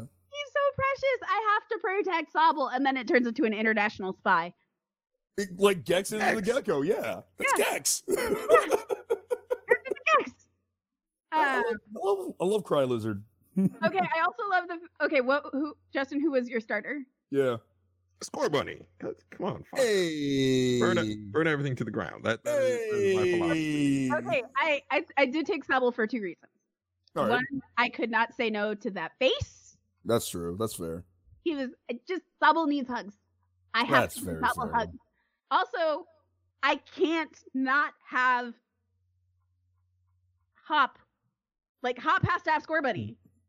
That's They that's They are each other. they are excitable, aren't they? They are they are excitable. They are just they just they're they are such a pair. like I can't. And I also love the fact that he also has his um Wooloo. oh yeah, that yeah. I, I can't believe Wooloo got like so iconic, like very iconic. It rolls every it rolls, it rolls everywhere. They're like they're like, okay, we're sorry we took Jigglypuff from you. Here's a Wooloo that rolls. Jigglypuff is gone, isn't it? There's no Jigglypuff. Oof. Wooloo. Who rolls fair. You know, and, and Wooloo's got like the philosophy in life down. Just roll with it. Exactly. Just roll with it. really fluffy sheep Pokemon that's literally just like it's just a ball with legs. yeah. It's just this cute sheep Pokemon that it's just a round ball with legs, and it the way it moves around everywhere is it rolls. It just I'm a I'm a Wooloo called Flufflepuff. I had to. That was adorable. Ah! Okay, so one of the things I really like about the starters, and I don't know if you guys noticed this, is Mhm. that each starter, when it evolves to its final form, has a unique ability. yeah. Yeah. Yes, it does. Uh, Oh man. Like Sobble's final form, like legit, I'm not kidding when I say it turns into an international spy. Um, it its ability, its water ability is Snipe Shot, and there's a there's a little cinematic for it too and it looks like like he just like pu- like like looks like he's about to do a kamehameha but then Yeah. swipes, and then uh, like a water beam just like shoots out and it looks like a sniper water shot and i'm like really It looks so dope. it's so cool Like, part of me, I'm like, you know, I wish I went Sobble, but then when you see what Scorbunny does, I appreciate it, especially as someone who like really loves soccer and enjoys the entire like football theme of Pokemon Sword and Shield. It was just appropriate to see this rabbit kick a rock. One, two, giant ball of fire. right and I have to say, like, they really go hard on the soccer thing. Like, it's not even Yeah. just Team yell Yellows being soccer hooligans. Like, in the gym challenges, like, the music is actually a fan chant. Oh my god! Like it just they go ham. It- it's it is- nuts. It is royalty free Seven Nation Army. yeah. Right. Like, okay, I'm gonna have to look that up later. Then that's cool. like it really does. Um, like, cause it starts off with like, it's really, like, the music's really pumping. And the way they do it too is like, there's a cinem, the, the whole thing is a, as, as a cinematic where you you exit the challenge and you walk into the actual gym arena and oh, you, that's so cool. you go through you go through you know the tu- like the tunnel where you're just like you're going through the the hallway to the actual arena you enter the arena it's just flashes of people taking pictures and yelling. And you if you look in the um in the stands because pokemon sword and shield is nothing but tiny details. Yeah. they have the they're all holding like flags in the colors of the gym leader. It's so cool. and they're just like cheering. And then you have you have this little com- you have a face off conversation with the gym leader. And then you shake hands. And then the music changes Yeah. Like it's oh man, it just progresses as you like get down to like their remaining Pokemon, and it just right you and get pumped. You get the so pumped. right and at the last pokemon when they have their last pokemon left it changes into the music is clearly a fan chant where Yeah. Yeah, like, it it is it is the version of Seven Nation ah. Army that they could get without paying the band. Yeah. exactly Like it, uh, uh, uh, uh. Like no, I'm saying next time you go to a gym battle, listen to the chant. It's like uh, uh, uh, uh. I'm like, oh, okay, you wanted to do Seven Nation Army. I get it. oh great, that's gonna ruin me. Thanks. I'll do that. I'll just be like, oh no. By Jove, he was right. That's just so killer. I love like ah, it just sets such a mood. It's so good. I like it. Like I know there was that whole crazy controversial oh, OMG Game Freak line, which okay, yeah. okay. I mean, yes. Game It should have been more transparent. I get it, but Game Freak did such a good job. I'm just like, Well, I'm also like, I'm also not in the business of if, if a corporation gets slandered, I'm like, okay, cool, they got slandered. I'm not. Pokemon Sword is still fire, and Game Freak probably deserved all the slander Yeah. for getting. Like both things can be true. like on, on one hand, okay, Game Freak did a thing. On the other hand, I'm still playing a pretty good game. right, exactly. yeah, like, like I mean, I, I don't want to sound gray about it, but That's kind I- of. I mean, y- the nature Yeah. of playing games means gray. it, it, it's true. It's like, you guys shouldn't have done that, but at the same time, thank you for making this because it's I'm having the time of my life right now. Right. So the, So game I, I is fun. yeah, Yeah. yeah, you know, like and I, that's I compare games to sausage. Sausage is delicious. How sausage is made is terrifying. And oh yes, that's perfect. yeah and there are definitely um th- there is definitely well for me anyway a point at which i can't ethically um support a company anymore. Yeah, like rockstar never. Absolutely never. That's fair. um but there's also the i acknowledge that gaming and the gaming industry is horribly problematic. Oh yeah, no, there's horribly problematic like if if I sat there and like picked it apart, like by all logic, I should just stay away from gaming forever. Which you know, it, it's come to that point a, a few times, eh, but it, there's a time where I have to like separate the artist from the art, just so like I can just enjoy this without having to like think of the person or the thing that I'm like I shouldn't like this but this is not bad.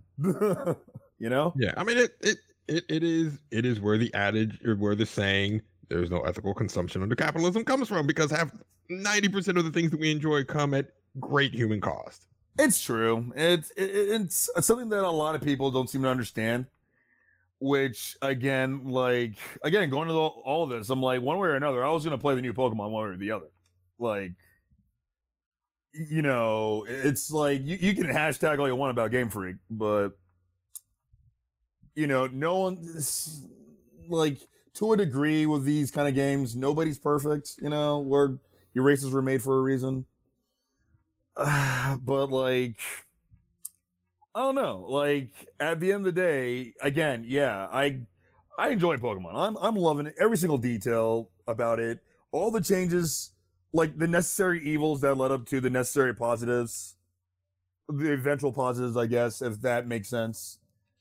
I I love Sword and Shield, and from there they could just only improve, if anything else. This is just like a stepping stone. This is like the first time that they tackled a console style Pokemon game because remember, the Switch is portable, but technically speaking, it's a console, and this is a console Pokemon game. So there's like a lot of new things that they're doing for this, and it's like Yeah, They're it's a experimenting, console growing pains. Pokemon game that is not Pokemon Stadium. bingo. you know Bingo. so there's growing pains, but overall, I'm liking everything so far. So, you know, it's just so fun exactly. Like, it's just i'm like i don't I, I can't give the game a rating. It just gives it's just fun. It Thank just you. makes- It just makes me happy. thank you. Like, I, I don't really care to give number ratings to things that I really enjoy. I'm like, do I like it or not? I I like it. Right. If you want like, if you're looking for like a super serious game, don't play this game. If you want something that's just enjoyable or fun or just makes you feel good, like this is the game. Like it just makes you feel good.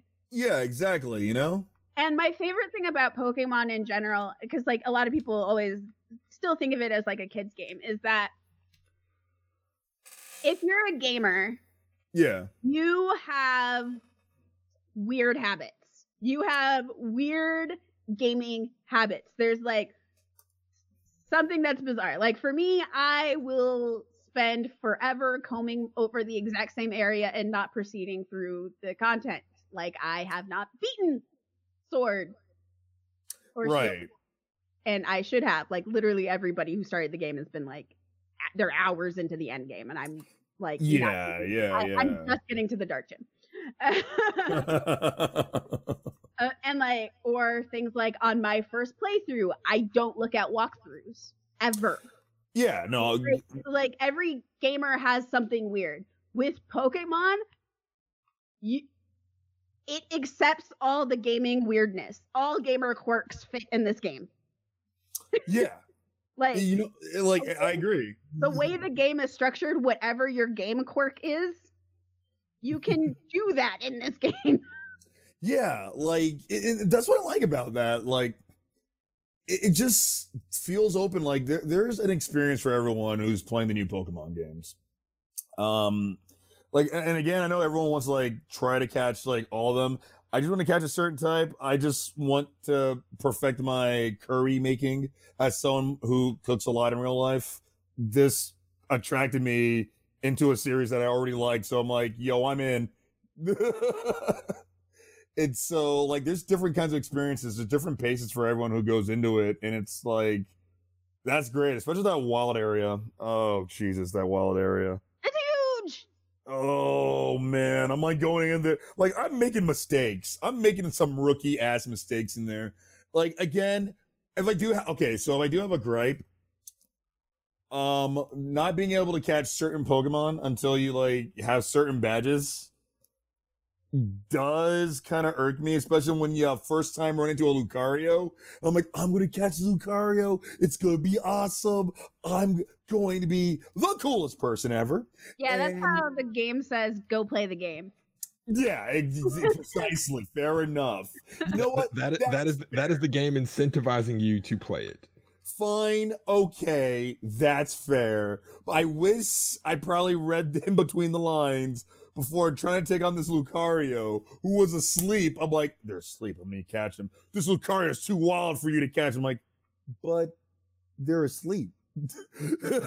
I can catch it. I can literally drag this fighting dog to the nearest Pokemon Center and say, yeah, that's mine. but no, You hey, don't have the credentials, my nigga. damn, story of my life. what the hell? Go get your credential paper. I did. And then what happened? I got chased down by a whole bunch of wild, strong ass Pokemon. I'm like, Lucario's not here anymore. So I'm being chased. And I'm like, guys, help me. There's a lot of Pokemon right here. And I was like, haha, they're having a good time. I'm like, I'm not. I'm dying. Uh, but that wild area is a trip. I like it. Yeah, it, it it's. I feel like the wild area is a new twist on the Safari Zone that we're all used to. yeah. So I, Yeah, that's I- what I thought. Yeah. when I mm-hmm. first got there, I was like, okay, I'm not sure how I feel about this. Now that I'm about halfway through Sword, I'm like, okay, I, I get what you're going for with this. This is actually pretty slick implementation. I like it. Yeah, yeah. So I mean, I could be down with that. Like again, I just, it's hard for me to like really say anything bad or focus on the negative. I I really like it. like, oh god, I can just go on and on about it. Like, Oh what does everybody think about the uh Gigamax battle? oh, I'm I ah, as a huge fan of Ultraman, as a huge fan of Kaiju, um, Cool. Yes! I love it. It makes, just it makes so much more sense than what they did in all the previous games with like the stones and whatever. yeah. They're just like simplified it. They just went, okay, so some Pokemon, all Pokemon can get big. Some Yeah. Pokemon have like a extra big form that like mm-hmm, changes. Oh, Creamy turns into a cake. Me- uh, Meow Yeah. just becomes lawn cat. I know. And um uh Snorlax turning into like a tree. Oh yeah, what? No, it, it, no, it makes total sense because it just shows him like laying on the ground sleeping and a tree coming out of his stomach. I'm like, you know what? Actually, That's This- fair. this like like Snorlax Island makes sense. Oh yeah, you know, or like with uh freaking Mega Chunk Pikachu, Yeah. or it's just like where the Pikachu's like Pickle Pre, or like Super Fluff Eevee five thousand Swole Chew. Swolchu. like every like oh man, I like this. I love all the different ideas that are going with this, and at the end of the day, I I just going forward, I I just ah. like I don't want to leave like the Galar region yet because I'm enjoying all the characters. Like even if I only know their stories on the surface and I have to dig a bit just to like understand who they are with their own lives and whatnot. It's I love it. Like I, I want to see this game like supported. I do. I want to see like everyone just get into this like as much as possible. Everybody get into it, please. Please do. This is really good. It's so fun. Just just like don't pay attention. Just turn off election stuff. Yeah. And just like take like take like three weeks and just yeah have fun. Find out your type. There's some people who are just like, my type is fighting, and I'm like, you know what? I didn't see that coming. You, you know, you, you learn a lot about people with this game. Like, And I don't know why anybody is still surprised that I'm a fairy trainer. That, I'm that not. should actually what I assumed. Uh, like, when yeah. you said you're making a bug team, I was actually kind of shocked. I was like, oh, I always pegged you as a fairy trainer. I am a fairy trainer, but the bugs are good, and I keep finding myself like tied to certain bug Pokemon, and I'm just like, yeah, yeah. this is weird. This is weird for me. And I found I found a fighting type that I actually like, and I Oh, yeah? notoriously don't like fighting types. That's fair. Uh, Yeah, I know. uh, yeah. Falinks is the best. That Oh, little, okay, okay, little- okay. the little like um uh like there's six It's of like them, six little guys. six little guys all like oh yeah, the, the, the Spartans. Yeah, guys, little they're Spartan- awesome. They're like Spartan helmets with legs, Yeah, like th- there's not a, even legs, just feet. They don't have legs. They just have Yeah. feet, and then they There- march. there's there's a little gif where uh Bea, uh, the, the the fighting gym leader is like hugging them in, like in a line. It's adorable. Like it it it it, it, it tugs on my heartstrings to see uh, stuff like that. like holy crap. like um oh geez. Like I, i'm a huge fighting type unapologetically. That's why I one jokingly i'm like you say that Scorbunny's final evolution's not a fighting type but hidden ability. Mm, you don't want to say it but we're all thinking it. And i'm like way to sneak it in anyways. I I I'm I'm convinced that um that Sobble's final form is a dark type. i could see that It's an Yeah, I can kinda see international spy. Well, so I'm, I'm I'm actually surprised that they didn't do the the mixed type starters this go round. I'm a little surprised too, but at the same time, I feel like it's kind of a reset. yeah And because it's a reset, they're not doing that.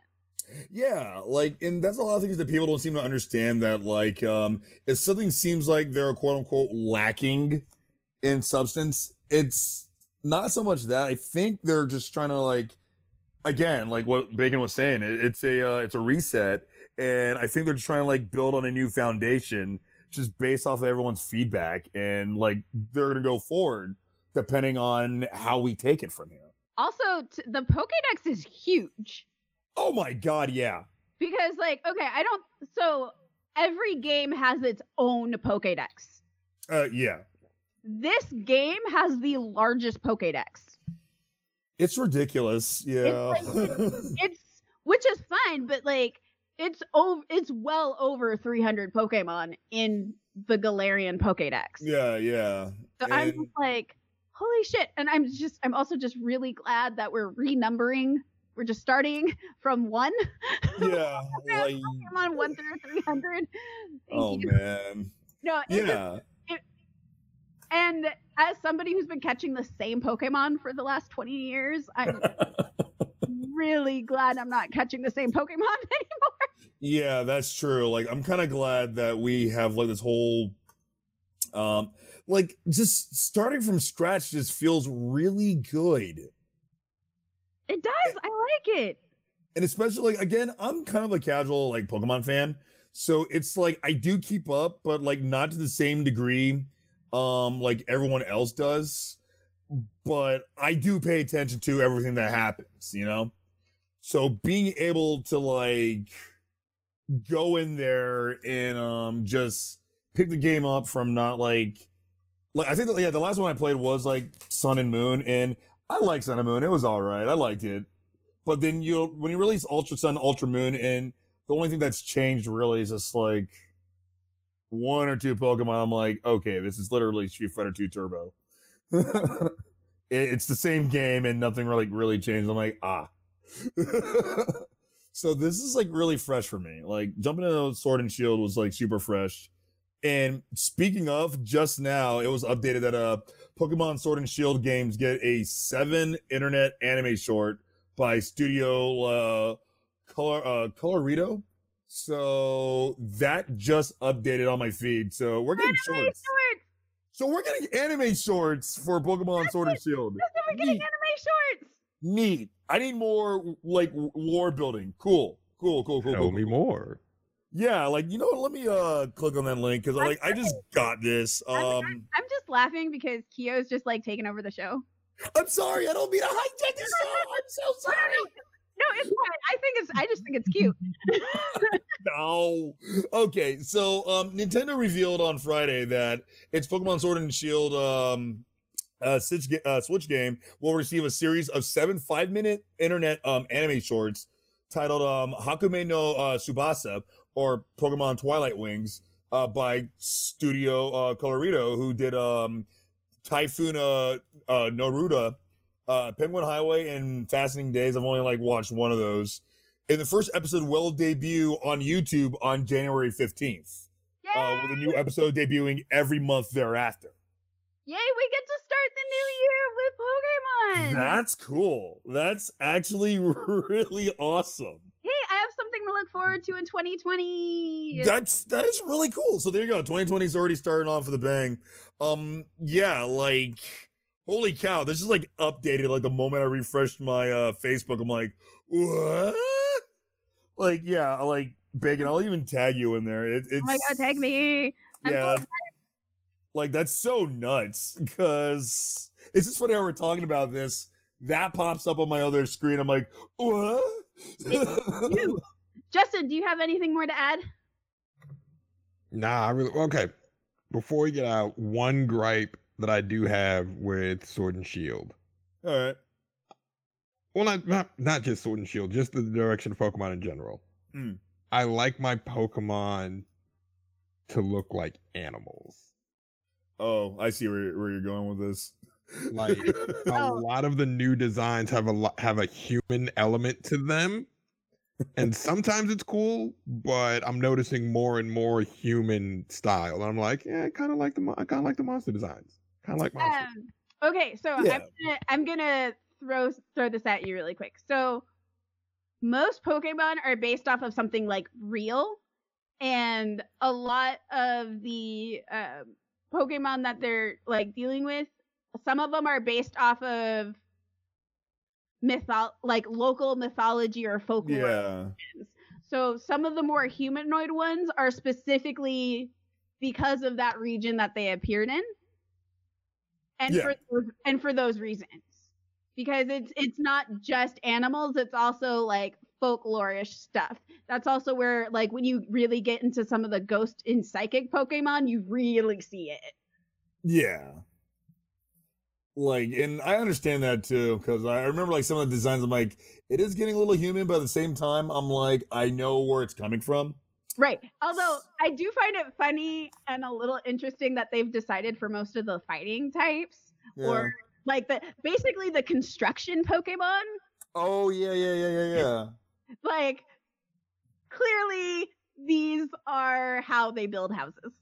Th- this is this is how they do that like Right. They just have Machokes and then that one nigga that's like carrying i know who you're talking about yeah and Um, then like here's a coal carrying one.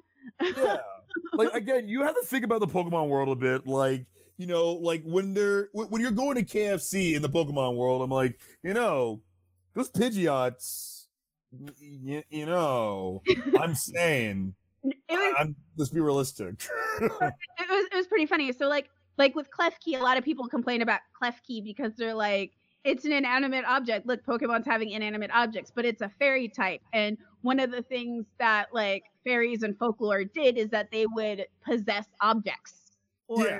take control of things.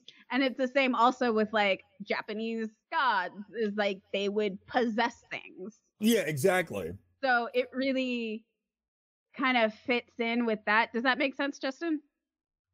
No, I mean, it ma- I get it. I don't like like- it, but I get it. like, I just, I just want I don't. Pokemon. I don't. I don't want. That's fair. I don't like it, but I get it. well, like, so, so, like you brought up Klefki. I love Klefki because that is a unique thing, to, like an inanimate object being a Pokemon. That is a unique. That that is that is something unique and fresh to me. I love Right. it. yeah. Like Gurdurr just being a dude with a steel beam. I'm like, I guess, but we already have Machop. There mm. needs to be more. Well, there you go. I think I thought Gurdurr came from a different version, but I could be mistaken. Because they Like- they, they pulled Pokemon from like each of the game versions, and then they added yeah. and then they added more in. I didn't I didn't think Gurdurr was new, but he could be new. It, it's like a kaleidoscope of like a, a grab bag of different like random like all your favorite candies in a, like one bag, Yeah. like from previous ones, and then like some new ones. And there's mm. there's some weird ones from Black and White. Black and White was definitely Black and It's White's got- like the stepchild It's got its fans. the Pokemon like games. It's it's like I said with Sonic. It has its fans. Listen, listen. Some people like that stepchild. It- uh, I'm saying. I'm saying. Yeah. I'm just, but it, it is specifically black and white is specifically known for having some weird ones like an ice. Oh cream. yeah. Yeah. Like I've heard some I think stories. I think that's where vanilla vanillite came from. Was the I, I think the ice cream ice the ice cream stone ice cream cone still doesn't make sense to me, but icicle does make sense to me, and it cracks me up. Yeah, like there are some where like I will low key kind of laugh at it. I mean, I understand where it comes from. Okay, fuck that bird. By the way, Which one? The um, like the, the Corviknight. oh, dude, No, no, no, no, no, fuck that bird that spits things at you. Oh, Oh, that one. oh, That's oh. actually really funny. You mean to tell me that I'm gonna play Raichu? I'm gonna like play my little Raichu out there, and then this big ass blue bird spits its child right at it for no. I'm like, how dare you? Okay, Okay, so the worst part there's there's this move called dive. yeah. Dive usually means a Pokemon dives underwater, and then when they come back and like they mi- they miss a turn, and then they come back up, and then they attack you and do Yeah. stupid amounts of damage. It is the water version of Fly. It is the water version of Fly Yeah. and the water version of Dig. However, this one Pokemon it works differently. This one Pokemon, this fucking bird, dives underwater, comes back up, and there's something in its mouth. Yeah. It can it can be I forgot what the fish Pokemon is called that's in its mouth. Or Barracuda. yeah, it- there could be a barracuda in its mouth, or on occasion there could be a full ass Pikachu in its mouth. yeah. and then it spits it at you and it hits it in your hits you in your face with a very clear smack animation.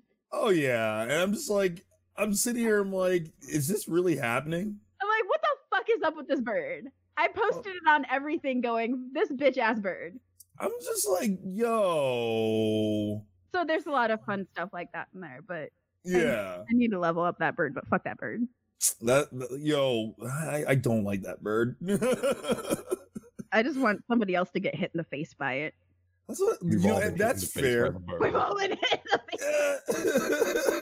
face. you know what? That's fair. Okay, Eric, do you have any Pokemon questions? Oh, God, Yeah. No. Oh, God. Excuse me. No, no, no, no. Po- Pokemon has actually no. You know what's funny is you actually touched on the one thing because I see Pokemon who have objects, yeah. and I would watch a whole episode. I would whole, watch a whole nature documentary about how each Pokemon acquires each individual object. that would be amazing. I would watch that. I would watch that documentary because I see Pokemon who have stuff from the world, and I'm like, where'd you get that bucket? And why all y'all got buckets? and I don't really want to take the bucket from them because I don't want that smoke, but I would want to see where and how they choose, like just as a species, how they choose the Oh. bucket that they hold in their hand. There's there's Where'd you actually get that bucket? there's actually this one ghost type Pokemon that I think you would like because of that. It's called Sinistea, and it's basically Oh yeah. it's a it's a ghost type Pokemon, and it's basically possessing a teacup. Yeah. And by possessing it, like it, it it's basically fill filling up the teacup, and it's like holding it. And so this it's a particular ghost. However, there's actually like it turns out that there's actually a lot of fakes of this teacup. Yeah. and it's an antique teacup. So there's a lot of forgeries of it, but there's actually like oh, there's actually real ones, and real ones have a symbol at the bottom of it. Mm-hmm. So And so so some of those some of those Pokemon have fakes. yeah, because it's a ghost possessing a ghost Pokemon like That has a teacup. You know what happened? Is some white ladies on Etsy is selling fake ass cups. Right. No, and those exactly. go- they're selling fake ass goods. They're saying that there's fake ass cups for those ghosts, and some of those ghost Pokemon are possessing the wrong ass cups because they're getting this fake ass, cheap ass cups these white ladies are making because they don't understand the cultural value of the actual cups and where they come from. Let me see Oh if my I can find. Let me see if I can find the um the Pokédex entry because it's pretty pretty great. Um, I laughed my ass off when I saw it. And if you see a fake cup posting on Etsy anywhere on social media, report it. I literally now just want to make antique teacups and just like like name them Sinistea forgeries. in the hopes that it's, it's gonna get possessed, so this way, Right. get their or money's worth. yeah. Oh my my god. Okay, It's- one one quality of life thing that they did is allowing you to change the sort like how you sort the Pokédex entries because being Yeah. able- being able to just change it to alphabetical order so I could find this fucking Pokemon was great. Oh my god. Yeah. Like and oh, there's a lot of quality of life changes on there that I can appreciate. Oh, I got both versions of it so I can see both descriptions. Oh, nice. New. I didn't know that. If you're f- going through your Pokédex, if you've gotten both um dex entries, like if you've gotten one from Sword and you've gotten one from Shield, you Yeah. get both entries in your Pokédex. Huh. I didn't know that. Um, so it says uh, Huh. the teacup in which this Pokemon makes its home is famous piece of antique ta- tableware. Many forgeries are in circulation. Oh no. so this ghost has oh man. And then, and then it gets creepy. It absorbs the life force of those who drink it. It waits patiently, but opportunities are fleeting. It tastes so bad that it gets spat out immediately. I don't know how I feel about that actually. I love Ghost Pokemon. Uh, it's right up there with that one Pokemon that like. Okay, so there's a Pokemon out there where like, in its in its um original form, it's scared of your strong emotions, but once it evolves, if you have super strong emotions, it'll like beat the shit out of you. Oh yeah, that's um Hatterene. Yeah, like so imagine coming home after you broke up with your partner or something, or like you got laid off of work and you're feeling like some strong emotions. You have to come home and you have to catch hands without a sympathetic ear. Like, that's rough. like you're in the middle of a Pokemon battle and you just remembered how you broke up with someone, you're like, oh, that sucks. And instead of fighting like the Pikachu that's right in front of it, it turns around and starts slapping you. And you gotta have to catch those hands, dude. That's No, not cool. my, my favorite part about um Hatterene is that it's a serene Pokemon, but you- my ass. Right, but, but using the braids on its head, it pummels foes to get them to quiet down. One blow from those braids would knock out a professional boxer. oh my god. But it's, I, I just want you to know it's a serene type. It calmly puts you to sleep. Great. Right. you need to relax. With its boxer braids. Oh my god! Aaron, I didn't get that pun until just now. oh, box braids. Oh wow. oh my god. Oh wow. Oh wow. Oh and on that note, I think we're done here.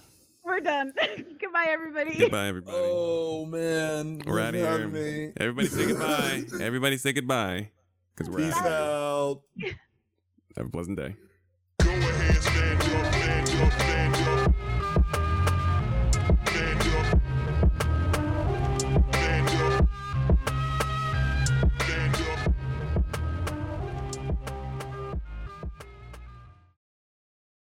Here's your weekly reminder that the most delicious name in podcasting is also the most delectable name in the art world.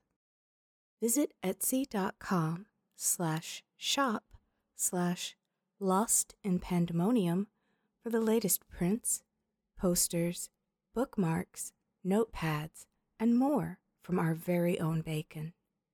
That's etsy.com slash shop slash lost in pandemonium. It reminds me of an ancient African proverb help bacon buy cake.